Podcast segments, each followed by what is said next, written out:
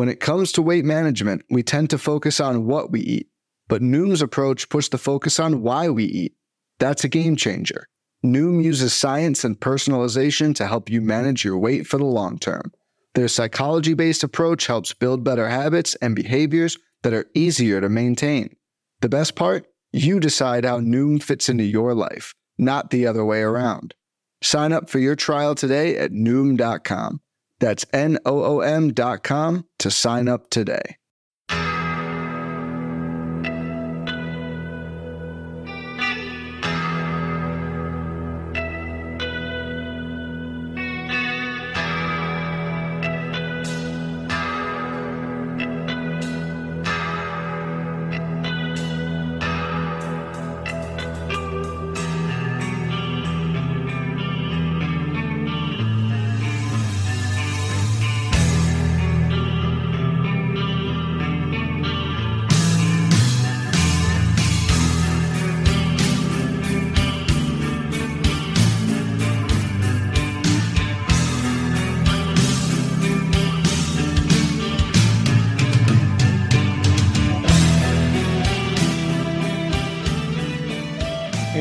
Back, everybody, to another episode of Benched with Bubba, episode 597. The All Star game just wrapped up. National League won their first game since 2012. So that actually, I thanks to Elias Diaz and his two run home run. Go figure. But we're going to talk some fantasy baseball. We're going to recap week 15 in FAAB, talk some second half strategy, maybe some trade situations, and much, much more. You can find myself on Twitter at bdentrek. And I'm once again joined by the king himself, the man that is a threads machine. You can find him on Twitter at Mike underscore Kurland. I don't know what his threads is because I haven't given in yet. But Mike, how are we doing, my friend? I don't even know what my threads is.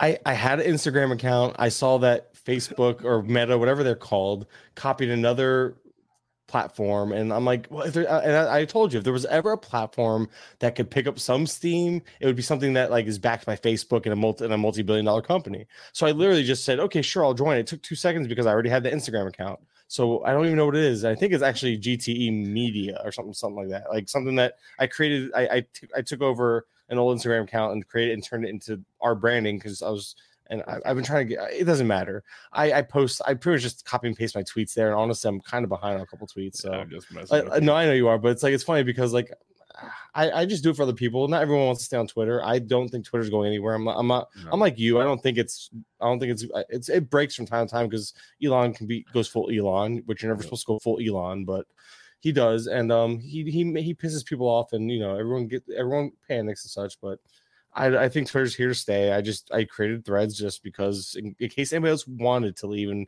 wanted a secondary option to consume well, it's, content. It's fair because everyone wants the King's content, so they need to go check it out. Yeah, on Threads. That's what it is. Speaking of the King, Mr. Kurland entered the All Star break eighth overall in the main event, so he's top ten in it. We're back. The, We're back. Yeah, he has he had some ups and downs there. We'll get to that with a Michael Simeone question later.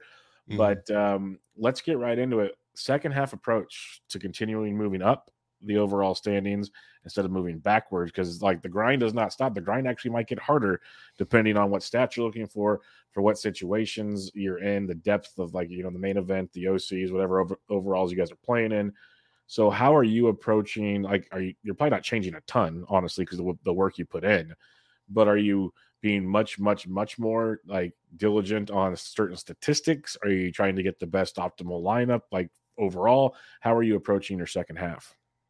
Oh, I wish I had more experience to be completely honest. Uh, obviously, I've never been, I've never even played in a main event before this year. So to be in my first main event, having having the success I've had, obviously my approach, I like to think it's obviously working rather well, and I found a process I enjoy and I like. But it does change in the second half.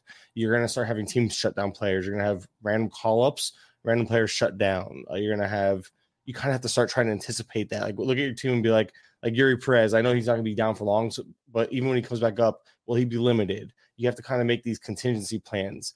You and I'm a little more liberal with stashing, although I did just drop Kyle Wright, which we'll talk about later, and it's because it's because of other stashes I'm holding. But I'm trying to hold on to certain players I think can be difference makers, even if it's for four to six weeks, because before before you know it, that's all that's going to be left. You know how fast the season goes. We're going to have a week week so week 16 is going to be a three day week. Week 17, next you know it's week 20. You know, and then you're looking at the you're less than seven, less than 10 weeks left in the season. So it's one of those things where I'm really taking it uh, period by period, not even not even week by week. I'm taking it scoring period by scoring period, trying to optimize as many play appearances as all. I'm pretty much doing the same thing always, but like as you know, behind the scenes, I'm working on trying to. I'm almost done scraping the rest of the season uh, weekly schedules for every single team so I can start getting an idea of streamers I want to target, like so I can be two or three weeks ahead, even on a hitter streamer type of thing. I'm really getting that granular because I want every possible. I'm turning over every stone, trying to get every possible edge I could possibly get to really bring this home.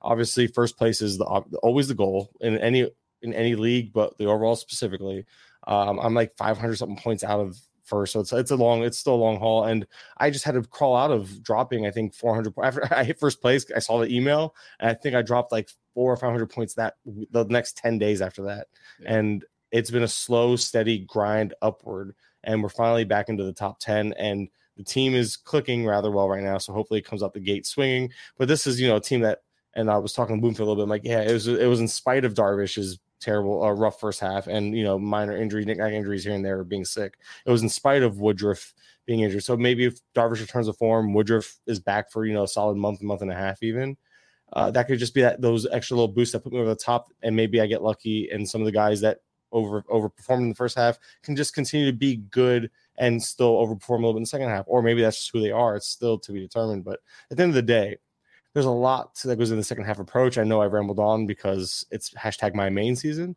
but in all seriousness, though, it's um it's exciting. There's just a lot that goes into it, and like you mentioned, I'm keeping a lot of the same tendencies and what I'm doing week to week all season, but I'm starting to factor in what these teams, you know, trades that are coming up or potentially coming up and the fallout and who could be sneak. Maybe there's some guys that were called up for a game or two for spot starts early in the year that have that are in the player pool that are about to open. Oh, oh, now they're about to get full time playing time because I anticipate so and so getting traded. So I'm starting. I need to go. I'm probably gonna go through and I'll do it for the Patreon. Make a list of like, hey, these are some random guys on the 40 man or some random like prospects that might not have any hype that might be available in the player pool. Just go ahead and give them a look. Maybe throw them on your roster a week or two early because come the trade deadline, they could be entering an everyday role. So stuff yeah. like that. Yeah, the trade deadline is going to be interesting because um, there's so many teams still kind of in it at this point in time. We have a few more weeks before the trade deadline actually happens to maybe change some of that like we'll, we'll get into some trade deadline situations here in a bit but back to your your your, process because we're i'm in the same boat like i'm not a eighth overall in the main event but i have some teams that are, are playing well don't get me wrong that i'd like to keep competing in and i've been we've t- i've talked about it on recent uh, episodes how i'm like already targeting certain like certain teams i'm crushing like pitching horrible and hitting and vice versa. It's really bizarre honestly. And so I've been really focusing my weekly FAAB on those situations. And we'll talk yeah. about stashing. I was in stashing season this last weekend. So I, there wasn't a ton, especially in 12 teamers, that I was like, yeah, I don't really need a lot of these things. I was in a stashing season this last week, and that might change come this Sunday. Maybe those stashes get dropped. But for a couple bucks, I was willing to stash them for now and see where things go.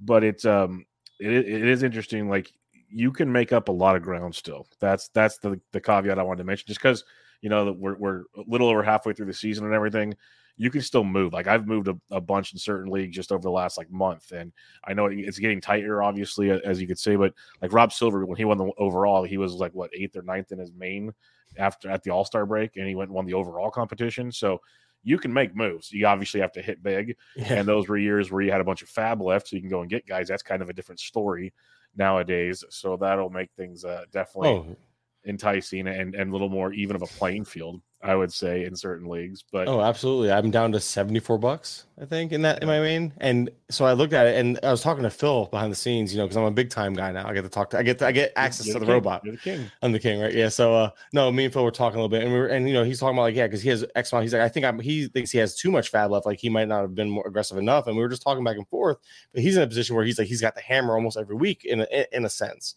And I'm like, well, it must be nice. But at the same time, I'm like, well, and then pretty much came down to I the, the difference between us is that we sp- I spent my money earlier, and I th- and I think I already had those players that he's pretty much banking on getting. You know what I mean? Like players that he thinks are going to be able to help him take it up a level. I'm like, I I think that's why I spent I spent my five on players. I think they're already going to do that for me. And he was like that, and that's pretty much how I was like, that's fair. That's why his responsibility was like, that's fair. And I'm like, yeah, because like you know, I went out, I lost, I lost Royce Lewis. I went out and got uh, Westburg. I went, I got Cowser. I mean, I got lucky and got Cowser. We'll talk about that too. I got Cowser this week and wasn't even in need. So it's like I'm over here accumulating potential talent upside, and I'm trying to kind of leave myself with a very full roster where I have to do minimal moves. I'm able to kind of put the upside on my bench or minimize how much I have to stream. Even though I enjoy streaming, I think streaming is actually a very beneficial thing to do, especially on the hitting side.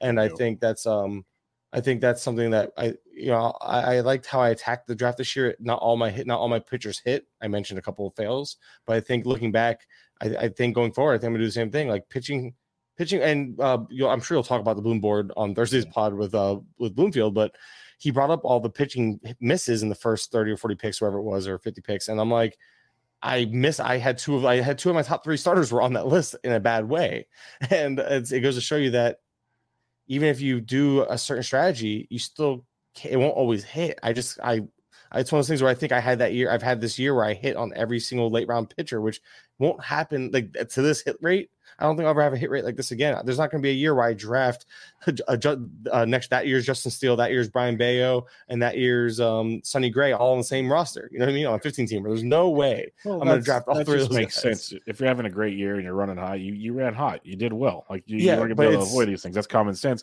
But, like, but it was the fact that I hit all like I hit all those, and I picked up Braxton Garrett for very cheap and fab. So I've had all four of those guys from pretty much day one while missing on two of my top three starting pitchers. And that's the type of that's the type of thing where obviously my process worked out to hit on those guys, but I can't ever depend to hit on those guys uh, at that rate ever again. So I need to get just like everyone else, we all need to be more efficient hitting on those early round pitchers well, because wanna, pitchers keep getting pushed up. I want to but, comment on that because Bloomfield's board, for those that didn't see, it was the top 30 uh, ADP starting pitchers and where they rank now um, at, at the All Star rank and SP ranks.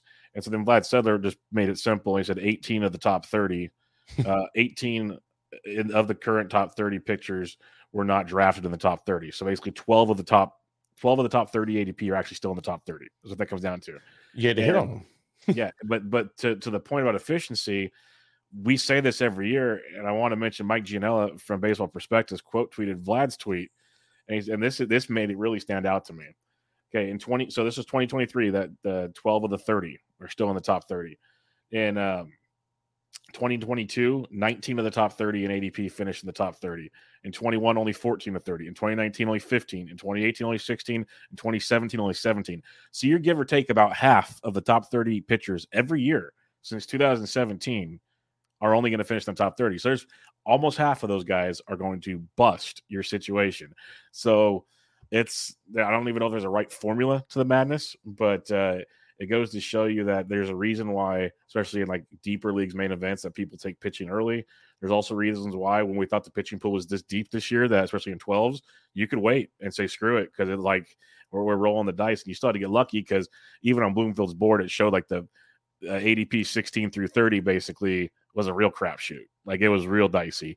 So you yeah. still kind of got what you're hoping for early on, not from everybody, but it just goes to show you that pitching's wild, and it goes back to a point you were making that I'd much rather stream hitters right now. Take my pitchers. I don't care about the two starts as often anymore. Just give me some quality. We'll move on from there and then stream my hitters. And that's why actually in the leagues where I'm struggling and hitting, I actually kind of feel confident at least making moves to cash and whatnot. Cause like I can stream enough stuff here and make it work. So we'll see how that plays out. And to touch on more some second second half approach, I think we talked about it off the air before we got started. Was uh, attacking, and you mentioned a little bit about attacking categories. I'm one of those psychos that I'm looking at category needs really early on in the year. I mean, this year maybe I was a little hyper focused because I was uh, just amped up at everything, the fast start, and I sustained it and all that. So maybe that had me going crazy. But I started like mid to late May, early June, looking at my team and looking at not so much the overall standings, but my actual individual standings, realizing where can I gain the most points in my individual league, most likely was going to lead me to what I needed in, to be more competitive in the overall. I know league to league it varies. Like my league, I think we have three players with 115 or more stolen bases in a 15 team league for reference, or I think four of us. I think there's four of us have, have many stolen bases. Now, when you go look at the overall, I'm like top 20 or 30 overall eh, out of 795 leagues in stolen bases. So that's one of those weird ones where I can gain a few more league points, but maybe I don't need to be so like punting another category to chase those stolen bases, so to speak. But like a, a, well, real quick, like, question for you. Are you going to start looking at your FAAB to get overall points or league points? I well now that I, it's I mean we're talking what we have 10 weeks left roughly in the season, give, give or take, or take. 11, 11. yeah. Let's say I think we have 27 work uh, uh, weeks of, but this is a three game week. So we'll say, we'll say 10, about 10 more weeks, right? 10 full weeks of FAAB. 10 full weeks. Um, I'm gonna probably be looking to be more aggressive on the overall. I mean, I, being eighth overall, I, I really want to obviously try to push for the overall. Yeah. I think that's I think that's the shift. I mean, I've already shifted towards more towards the overall, even though for last month, I still want to win my league. So it just so happens that, but it goes back to other than the slow, other than the stolen base uh, category I mentioned in my specific league, where I'm one of like four teams with 115 or more, and I'm still I think I'm in fourth place in my league for stolen bases, so I know I can gain some actual league points there. Maybe I would shift towards that if I'm not gaining like I think I can gain in them overall still. But um, I think I'm gonna I'm not so much punting stolen bases. I'm just gonna kind of let my guys go, but I'm gonna attack other needs yeah. because I think right now I can still gain points in other categories. And the other in, in, the other categories, I can gain points. I actually need those categories more to gain more overall points anyway. So I'm more there's so where, there's where I was going. So there's still okay, there's perfect. still there's still some points to gain. There's still some points to gain in my categories in both my league and the overall. So it kind of works out for me in this situation where I can still gain league points while gaining overall points. And I, I, I have a hard time believing that wouldn't be the case for a lot of people.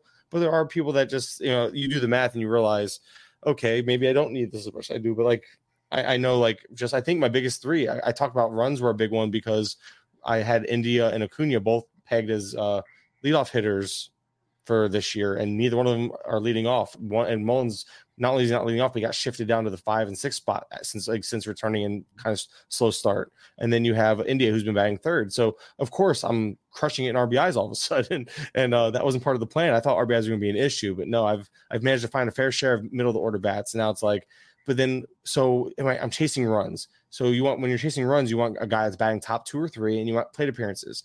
And that's like the only names available in my in these formats are like Tony Kemp. And I'm like, I'm sorry, I I rather I I know Tony Kemp makes sense when you try to pair plate appearances and lineup spot and playing time but I just I can't. I, there's just so I'd much... rather have Garrett Cooper hitting third or fourth for the Marlins type if, scenario. That's eh, but, but that's yeah. the thing. So it's like I'm getting less play appearances, but I want the quality because I, I think I can still get more. I could get similar run production from a four or five hitter on a better team if I can land one. But again, it goes back to is there really any of those even available in a 15 teamer? And it's like, so it's like I got Cowser, but it's like, how's Cowser really going to make my roster batting eighth when I need yeah, runs? At the bottom of the order, so he walks like, all oh. the freaking time, which OBP doesn't really help you as much. And well, it helps me for runs, but well, yeah, but nothing else eighth, really. Not when you're batting eighth. I, I, don't mind. I don't mind giving up a little bit. Like I'm doing well in homers and RBI, so there's going to come a week where it's like you'll see me stream guys that like I'll do my best to get as many top lineup guys that, that just try to attack play. I'm, I'm already that's another thing. I've been trying to attack play appearances all year, and I'm still one of like among teams in top 10, I'm still one of the lower play appearance guys. I'm a guy who watches for play appearances and makes five moves based on play play uh, playing time. I still can't seem to get the play appearances I've been trying to get all year. So it's really crazy me. I've been getting good quality. Like I'm running, I've been running numbers a little bit behind. I, am behind on them now, but my streamers, when I do the uh, this, this year, I'm going to go back and look at every single week who I streamed and see how well I can get a true outcome of the stats I got from streaming hitters and see if it was actually as good as I think it is. Because and then on top of that, it's like I gotta think. I hope I can repeat that because if that's a strength of mine, then I, I and I think it is considering my process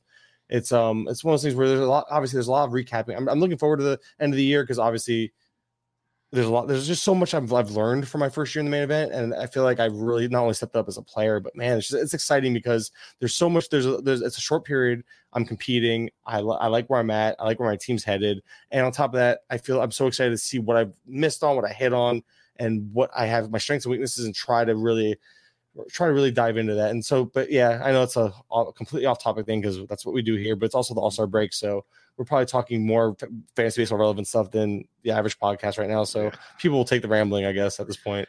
Hey, yeah, uh, the, the, second half approach really does vary team to team, league to league. Uh, it's it's really got you really got to know your league, your scoring, your format know and really dive in take the time to really take a look here and, it's it's, it's like you're going more overall like ben ben on ben tit on last week's show was talking about mm. He, uh, he's just going for his leagues he, he's like in like seventh or eighth, and so that's a whole different approach to what's going on. I'm just afraid to shift complete. I haven't see that's the thing. I've never shifted completely into one way or the other because, yeah. well, I'm I, am i am almost wondering am I too balanced? Am I am I playing too balanced? Am I not going that's, for it too much on one that kind of leads to my next question for you though, because you kind of mentioned a few things earlier, like playing safe. I got my guys on my bench and all this stuff. Like we know the robot Phil Dussault's done it. We've seen many guys do it. Like Guilds does it, and others. There's a certain point now where you're okay dropping some rather big names because you're okay in a category.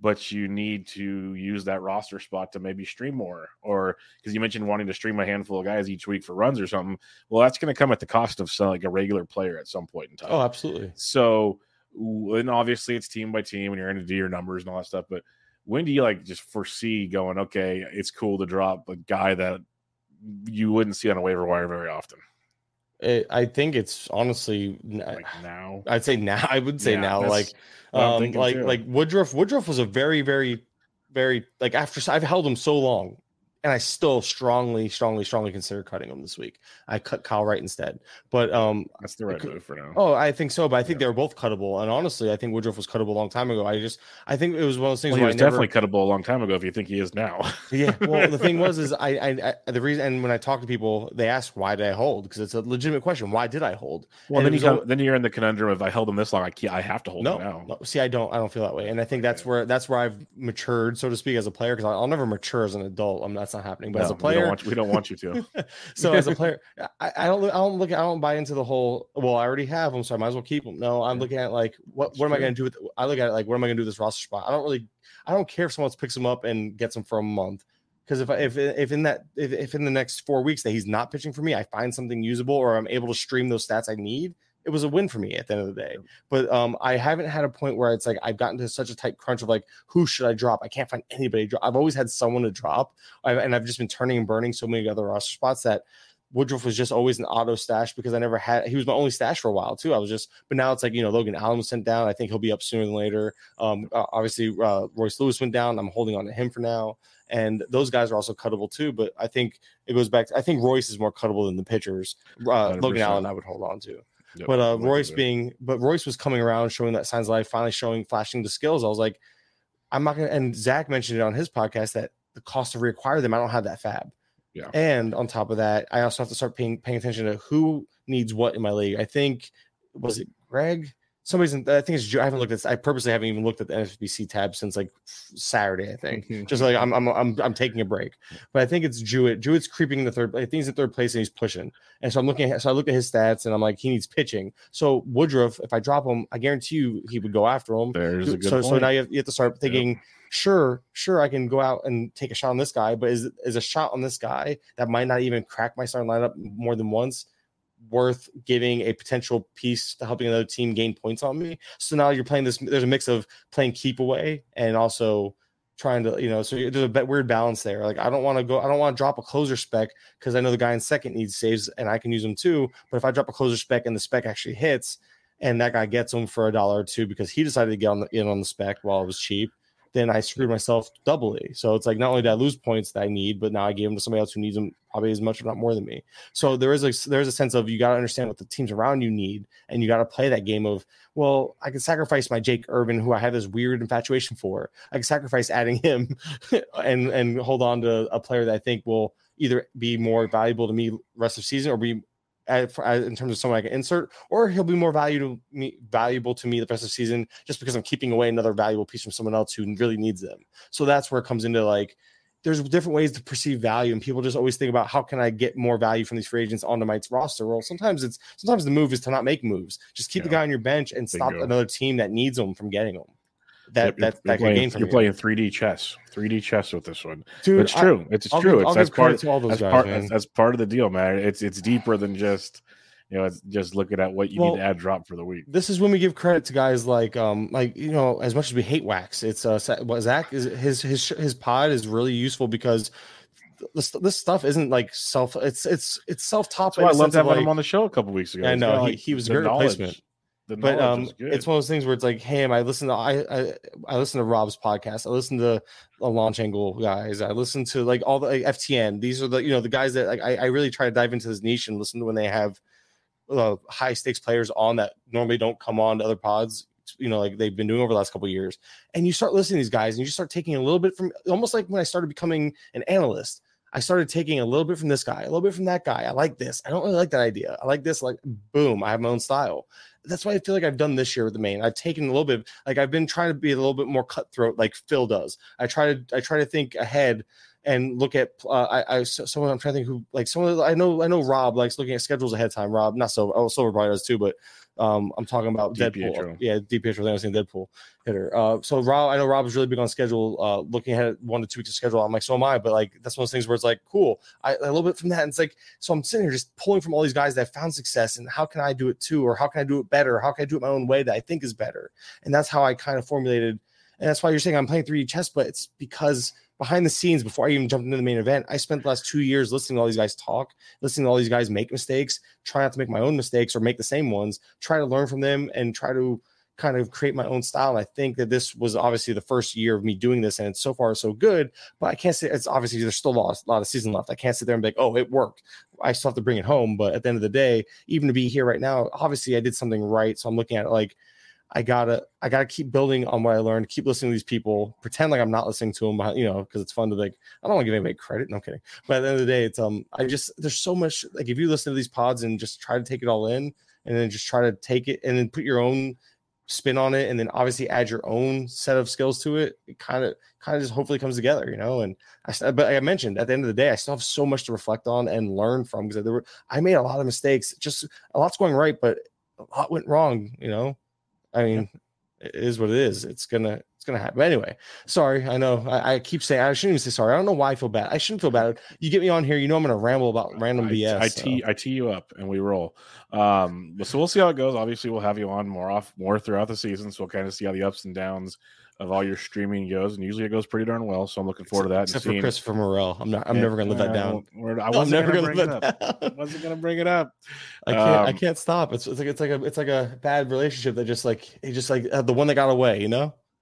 Well, you might have some streaming options coming up because yeah. Lou Bob, Lou Bob was in the home run derby, tweaked his calf after round one.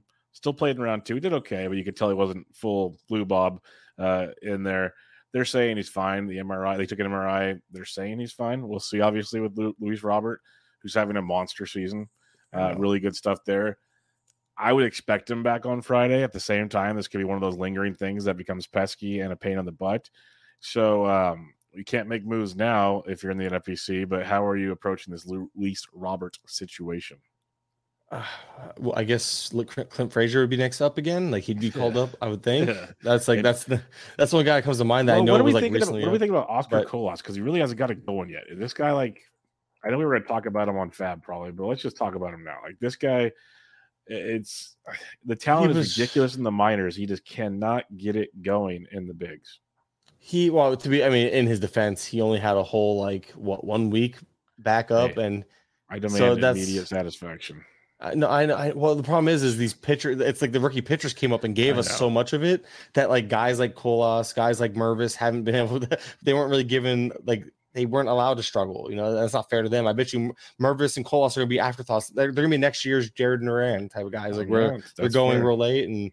But yeah, anyway, so it's like I'm really looking forward to that stuff. Like I'm looking forward to like I, I just anyway I can't looking wait. At, but yeah, so I'm looking. Colas, Colas still three he's hit safely in three or six games, no barrels, but mm-hmm. a 50 percent hard hit rate. The thing that concerns me with him, O swing at 53 and a half percent. Oh, overall contact, just overall contact, not just O swing, 71% and a 17% swinging strike. Yeah. That scares me a lot, even in a, oh, even in a one week sample. Absolutely. And considering that on the year, he's like the numbers you said weren't much better. Like he wasn't as aggressive in chasing pitches out of the zone. I think there's some excitement there for Colas. I mean, overall in the year, even with that bad stretch, you're still looking at a 73% contact rate. Not great, but whatever. Um, zone contact is actually close to league average. So at least he's making, he, he just swings a ton.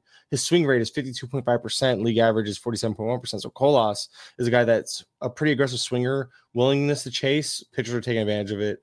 And he has some swing and miss in the zone. I, I just think that this sometimes he just needs time to adjust. And I think this could be one of those things where Colas could be a decent September guy, maybe get some hype heading into the next year type of thing because of it. But yeah, I'm not overly optimistic. I know we saw him kind of get hot late, late, right there, right before he got called up in the minors. So uh, at the end of the day, though, Colas, a little bit of power, a little bit of speed. I just you're right. As long as he's chasing the way he's chasing, that contact is like you mentioned. The barrels aren't going to really get, be there because he won't have it. It's hard to barrel a ball outside the zone. It's just so if he's if he has that much swing and miss in the zone, and Colas continues to chase and swing and miss outside the zone as well, and all that, it's going to be weaker contact. It's not it's not going to lead to fantasy production. Maybe he steals more bases than he hits home runs type of thing this the rest of the year. But oh no, I'm not overly optimistic on him considering. But back to uh, Lou Bob. Even if Lou Bob was held, even if he's back, I don't. I just maybe the calf lingers his running initially. I know he was kind of getting going on the base paths a little bit, so that would be the only thing about Robert I'd be concerned about because I don't think the, the power shouldn't be too much of an issue. If he's playing, I think he'll hit for power, but he, you know, he was again the stolen bases were kind of coming around. And that's kind of the thing that's like was the difference maker. Like we knew the power was there, but now he was he was putting it all together, and it was like, cool, we're getting the break, we're getting the full breakout, and then he decides to hurt his calf. like yeah, hurt his calf. Yeah, he had- home run derby. he had six of his he had six of his eight steals the last two months, like March, March, April, and May. He had two, two combined steals, and then the last two months he had four and two. So yeah, six of his eight. So yeah, like I said, the stolen bases were coming around. He was he's been hitting for power ridiculously. Oh, sorry, he had two. I act like July's over. He's had two stolen bases this month in just 36 play appearances. So he started running last month in June, and it's carried over into July. But that calf will keep Lou Bob from probably uh, stealing Probably initially. sure. So That- if but hey, if he's healthy and hitting home runs, no one's gonna get mad. It's just a matter of does the calf tweak his uh, mechanics? Does it stop him from being able to put that weight into his legs?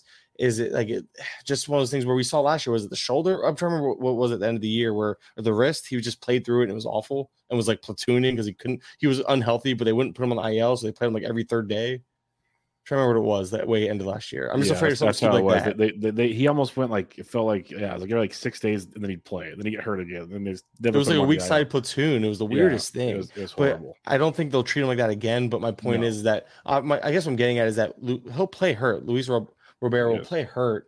It's just one of those things where I'm afraid if he plays hurt, does he make it worse? Does it ruin his mechanics? Does it little things that we can't really quantify yet or put in numbers? And obviously, it's it's just I'm just throwing things out there of what could go wrong if he tries to play through a calf injury. And we all know how calves can easily be reagg- reaggravate, re-aggravated. Maybe that's Josh Donaldson bias though, because I feel like I've had That's some Josh. Donaldson. I think the, the the Josh Donaldson shares creep into my brain, and I've had a few over the years where he's doing so good, and there's another calf injury. Oh, look, it's the other calf. Or it could be the Royce Lewis situation. It's not even the calf. It's just like every time he's doing Shut up. good, then he's hurt again. Um, Obliques are not fair. Obliques no, they're not. count. There's Ob- a ridiculous amount of obliques. I'm telling you, people, I don't even know if I have an oblique. So, like, they should stop working out so much. is the way I just found one. I just found one the other day. Only one. only one. Only one. Gotcha. the other one, I'm still searching for it. Yeah, fair enough. Um, I just want to ask real quick because you mentioned Matt Mervis, and we were going to talk about stashing season pretty soon. We do our FAAB recaps. Um, since Mervis went back down, like I was seeing Buzz that he's playing well, and I looked at his stats. He's hitting 264, three home runs, um, nothing too like flashy for me. 946 OPS is good. He's walking over 16%, striking out about 21%. So like the plate discipline overall. And when you look at the Cubs, it's like I like Trey Mancini with the with the best of them, but let's be real. Like, how often are we going to keep Matt Mervis in the minors when you got this young team with Morel and everybody else doing things? Like, can't you? My point is, is Mervis a dude to say you are looking for power that you'd be willing to start stashing pretty soon? Oh yeah, uh, he was actually in consideration. This I just I'm just so tight on stashes. I just I didn't want to do. I just I never thought Mervis was going to be like. I knew he. I thought he'd be good. I really did. I didn't think he would struggle this much when he came up. But I don't know if he's more than a three category guy right now. I I do think Yeah, that the power fair. can be helpful. I just I think we should keep our expectations in check if we learned anything else. It's just one of those things where you're. It's hard for me to think that he like for him to see to see Mervis be this consistently solid in AAA and it not carry over. Really surprising to me, but yeah, he's definitely in the stash conversation without a doubt. He's fringe in 12s, 15s, easy stash, I would think. Just because like if I had the stash spot, I would because uh, Jared Young, he's been awful while he's been up. He's batting 200 with a 27% strikeout Yeah, I'd, rate. I'd rather see Matt And- Mervis up there all day young, over young. I don't understand that at all. Young, he's a 28 year old uh, making as well. He, second time he's made he, he made his debut in last year for with played six games with the Cubs. So this is his longest run at the major league level. But strikeouts are an issue. There's some power there, but 28 years old. He's a strong side platoon bat, so he's not even getting full time run. Mervis could easily take that back over. I think we see Mervis back up early August after the trade deadline, honestly. But um, yeah, it's one of those things where if you need some power at the corner infield spot, I just think maybe we should scale back expectations. uh, yeah, temper is a better word. I was gonna say scale back. Same idea though. Uh, temper expectations for Mervis. I think Mervis can be like. I think this year we could probably see like you remember good Trey Mancini. I feel Yes. like Mervis can be good. Good Trey I'm with, Mancini. I'm with you there. Like hit hit I like think- 240, hit another like 10 to 15 home runs in the second half. Oh, I'm saying even if he when I- I'm thinking like back when he was hitting like what two. I think we, we used to see Oh, what's his face. used to like 270 ish. I think I think that's what I'm saying. I think I, I think we could see him maybe not be too aggressive. We can see we can see closer to like the 255 and 21 season we saw out 2021 out of, out of Mancini. I feel like we can see that type of pacing, not necessarily 21 home runs the rest of the season, but I think if, if he came up, if uh, Mervis came up and hit 250 ish and was like on that 21 pace home run, like nothing out over the over the top, but something that was just solid, seven home runs a month or something like that. Probably more than 21. That'd be like, that'd be a lot more than 21. But you get my point. Like, yeah. I think he could be just, I, I guess what I'm getting at is I, I can see a path where Mervis is just a solid, safe, more of a high floor than a than a ceiling play. So power might not be as good as we expect from Mervis, but I could see him just being that kind of quality, just like set and forget, kind of boring, like the Jean Segura of corner infield type of thing. That's fair. That's, That's just why I, want, I wanted to bring Mervis up because when we're talking stash, you think about all these guys that flailed out early that are on the waiver wire you can get for cheap. This is the time to start yeah. looking at some of these guys. Uh, the other news from All Star Week here: uh, Jordan Romano. Apparently, he warmed up in the bullpen, felt a tweak in his back, still came in to pitch, throw five pitches, gave a flyout, left the game with a back injury. Dusty Baker doing Dusty Baker things. Welcome, Toronto. This is my still horror story from 2002. So, um, the question I have here, obviously, we'll see how it goes, but I hate back injuries like no one else's business. Uh, Romano's been the man. He's been tied for the league lead in saves with 26 so far this year. Ratios have been great. Strikeouts have been great. Next man up's an interesting situation because you have like Swanson's been pretty good. Um, you have Yimi Garcia got a save this past week. The dude I'm looking at though is Nate Pearson. That's me personally. Pearson's a dude that I drafted in a ton of 50s and DCs at late at, for this exact reason. Thinking either Romano either loses the job, gets traded. Who knows what the Jays were going to do this year? I wanted Pearson for the back end of this bullpen. That's who I would be speculating on this weekend. I honestly will see three games and we'll see how they operate if Romano is out. How would you be approaching this uh, Toronto Blue Jays situation? I'm glad we get to wait and see. To be completely honest, like that was like the big thing. Is like okay, we get to wait and see a little bit. But dude, Pearson's been throwing absolute like, yep. like just crazy velos up again now, and he always has that stuff. He's always had the stuff to be a dominant uh, relief pitcher. Um, I, I, think he's a fun. He's definitely he should be the cheaper of all these options if we don't get a save op this this weekend. I think I think that's a good thing about Pearson is that he would be the cheapest of the names you mentioned. But at the end of the day, man, it's uh his high leverage numbers are actually really solid. Like it's funny because if you go look at uh, if you actually look at the splits for Pearson on Fangraphs, you can see his uh, high leverage, medium leverage, low leverage, and his best xFIP is 2.4 in high leverage compared to 6.57 in medium leverage and 4.38 in uh, low, low leverage. His K per nine is 12.6. Sorry, K, uh, let's do K minus walk. K minus walk is 41.2% in high leverage compared to 6.7% in medium and 18.1% for low. So what I'm getting at is Pearson has thrived so far, and it's a small sample because I'm sure I, I, I guess let me see how many innings, but it's very small. It doesn't really matter because it's a small sample regardless. Oh yeah, five, six, yeah, very, very small, five, six, 20 innings. So yeah, it's been very, very small samples. But the point was is that I've just noticed apparently he's been thriving in these high level situations. So there could be nothing to it. Could just be noise, or maybe he, as a starter, you come into a game, he's transitioning from a starter to a relief pitcher. Maybe there was a maybe there's just a little something to the competitiveness of having to be like in that type of role. I don't know. I can't well, speak also, that, but also guys like Pearson, they can just throw their gas for an inning, you know, instead of having to stretch it out for five, six innings, which some guys just can't do. So yeah, it makes more sense to be a back end arm. So yeah, but uh, I'm curious of the Pearson. Very, situation. very small sample. That's why I wanted to emphasize that it's a very small sample, but it was intriguing to see the splits and realize, huh, Pearson has some really interesting splits in high leverage versus low and medium, but we're talking one bad inning in either direction, and suddenly all those numbers could flip because that's how little his, overall his sample of the season has been rather small, 31 innings as a whole this year. So but yeah, I, I, really I do like him a lot. I do like him a lot. I think there's a lot of upside there, and I think he's a fun play. Even if he doesn't get the save, say Swanson gets the save, Swanson's gonna be the guy. Then people are gonna go targeting him for. Still, maybe you throw say you throw a buck you throw a buck on Pearson just in case Pearson fact because at this point it could just be a, a mix and match fact. You know whoever's yeah. you know give or take hot maybe hot arm whoever they feel like it. So Pearson would still be a guy that you grab for a buck just to see where it goes type of thing. I'm with Pearson. you there. Uh, before we do the FAAB recap of the week you are the playing time guy. I know it's kind of our breather for the All Star break, but is in your work like maybe the last week or so, has there been any standouts like in change of playing time or something that might be fantasy relevant going into the second half? Um, I meant to look at this one actually. I um, didn't have time today. Uh, I know Ryan Remillard has been leading off for the for the White Sox. His name is Ryan, right? I know the last yep. name is Remillard or yep. Zach Remillard, not Ryan. It's Rami. I, it's Roman I, Ramirez. I just know Remillard. Remillard. Well, because I actually work with Ryan Remillard, I think is what it is. So the last name Remillard. So he's playing every day, let off two straight, one's first lefty, one's first righty heading into the week. Fun little power speed combination. He was older for the uh, level.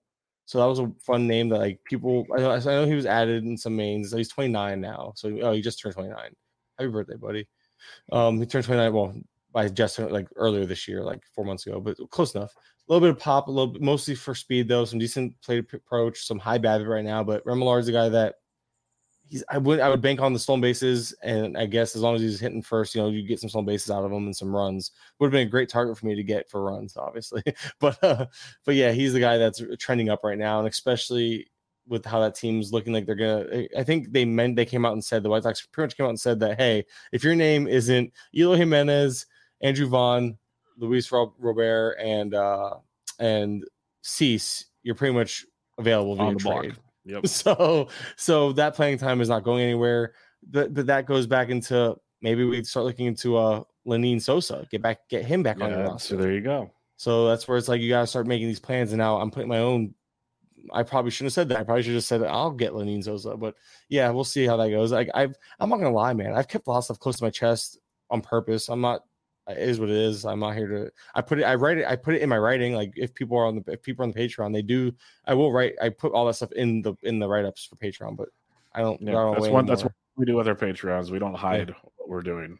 I, I can't. I mean, yeah. you're at that point. People are paying for the. Well, I put it because I like to put it out as information. Like, hey, I'll put like I'll write. Remillard's been leading off. This team's looking to make, make a lot of trades. The next time I'll be like, keep an eye on Lenyn Sosa and so and so. Like, I, I put the names out there for you to make your own judgment on type of thing. That's my my goal is to be helpful in terms of like, not necessarily. I don't want to tell you what to do. My I don't like telling people what to do. I like to be. I, I, like to present the information and the stats and everything else, and you make your own determination. I, it's almost like I want to teach them how to fish, not not just give them the dinner. You know, like that whole the whole saying, uh, yeah. uh, whatever. You get the saying. Um, another name I'm watching for playing time is um, Dominic Can- Canzone. That's kind of an obvious one. He didn't start against a righty to finish off the week, so gotta watch that. He is a lefty bat though, big power numbers in the minors, but it's a crowded outfield. We'll see where that goes with him in terms of playing time, but just a name to watch, see where the playing time goes, not necessarily up or down. Um, I'm just scrolling through here now because obviously I'm not prepared because I'm a really terrible co-host. The Rangers, Travis Jankowski, he's been playing uh, against most right-handers, four out of the last five. There's a little bit of there's a lot of speed and surprisingly a surprisingly amount of like a little bit of pop to go with it. It's not empty. Uh, he's and if you need stolen bases, and he's he's on one of the best teams in baseball. Even though he's not playing full time, he's playing enough to give you meaningful stolen base numbers and meaningful numbers as a whole on that team for the t- Rangers. So Travis Jankowski, I didn't think I'd be yeah. saying his name or something about something about bingo card or something. Zach likes to say. I don't know. Yeah, I did uh, think he'd be on the bingo card this week. That, that one, yeah. yeah. something about bingo cards. I know. I know Zach likes the whole bingo card saying. I, um, those are the big names. Those are some of the bigger names. I'm obviously. I mean, I'm sure there's others I'm missing, but I'm like I said, I'm doing this on the fly just to give names here. Those were yeah, three. The, the Jankowski one's a good call because in, in DFS I've noticed that over the last few weeks he's like 2600 bucks, hitting like seventh every day, but he's producing on like you said one of the best offenses in baseball. So that kind of goes back to almost full circle now. When you instead of getting like a Tony Kemp on the A's leading off, as bad as it sounds, getting a seventh hole hitter for the Rangers might get you more runs scored than Tony mm-hmm. Kemp. So that's kind of like where you start to analyze what who you're picking up type story. Absolutely. That's why that's why I was like, I'm just I can't. I'm sorry, I can't. The Tony Kemp thing really annoys me because like it frustrates me because he checks all the boxes. Like I want a oh, guy who has playing time, check. I want a guy who has a chance for runs, check because he's batting top three in the lineup. Like he's the check again, and it's like I, I want a guy who plays on a good team. X. Oh well, sorry, three out of four. You're right, isn't it? But that's the problem. N- name me a good team that has a top three hitter available in, in, on the waiver wire. Fifteen teamers, you don't.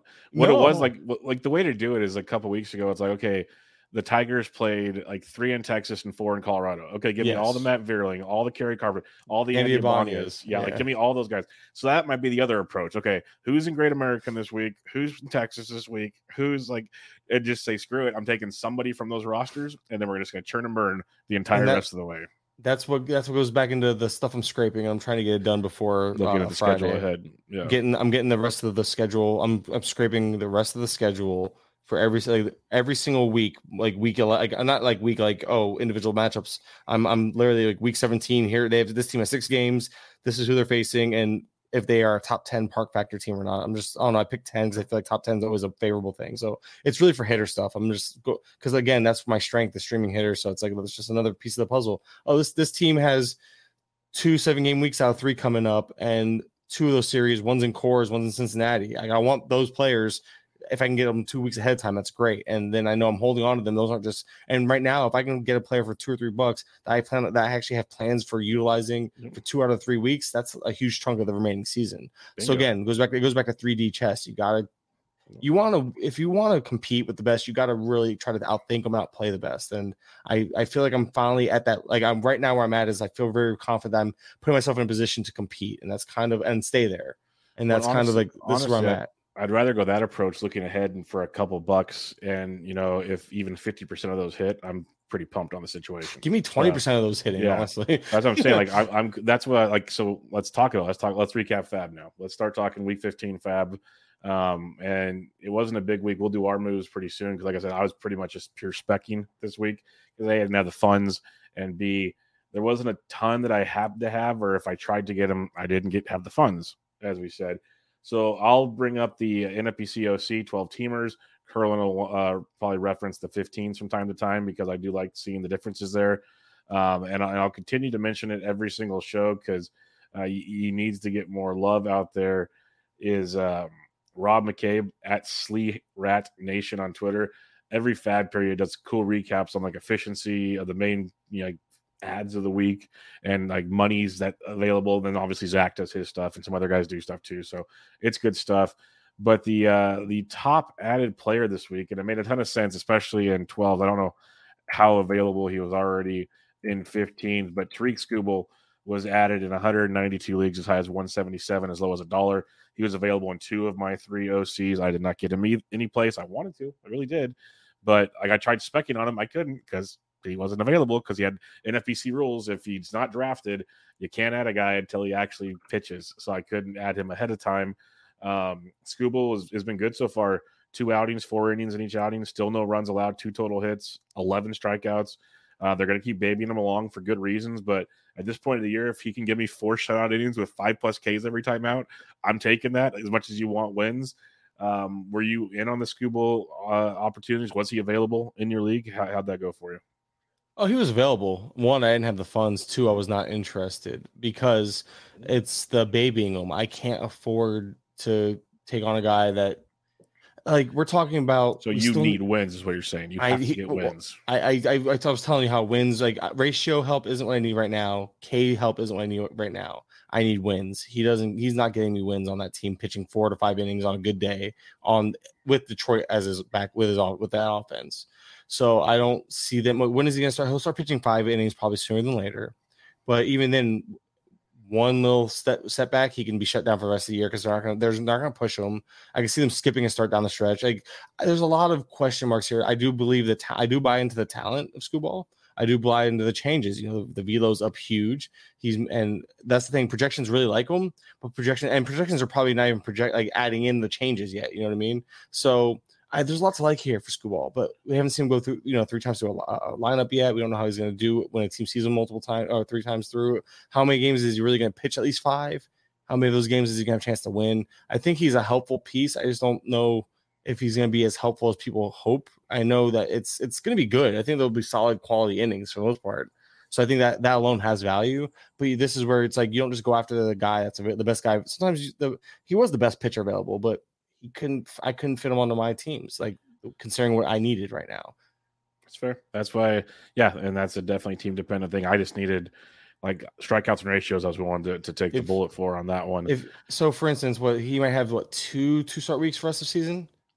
And that's a great point. Going down the stretch here, a lot of guys won't, and they're and I'll, I'll, say this also with so many injuries and everything 83. right now. There's gonna be a ton of baby. Like you mentioned, Eury Perez. So many of these young pitchers, their innings are gonna start. All of them, not just Yuri. They're all gonna start getting. Not, I guess, not all of them. There's a group that could probably get to like 160. So that'll that'll be fine. But a majority, like our even our Bryan Woos, uh, our Bryce Millers, like all these kind of guys are gonna get slowed down.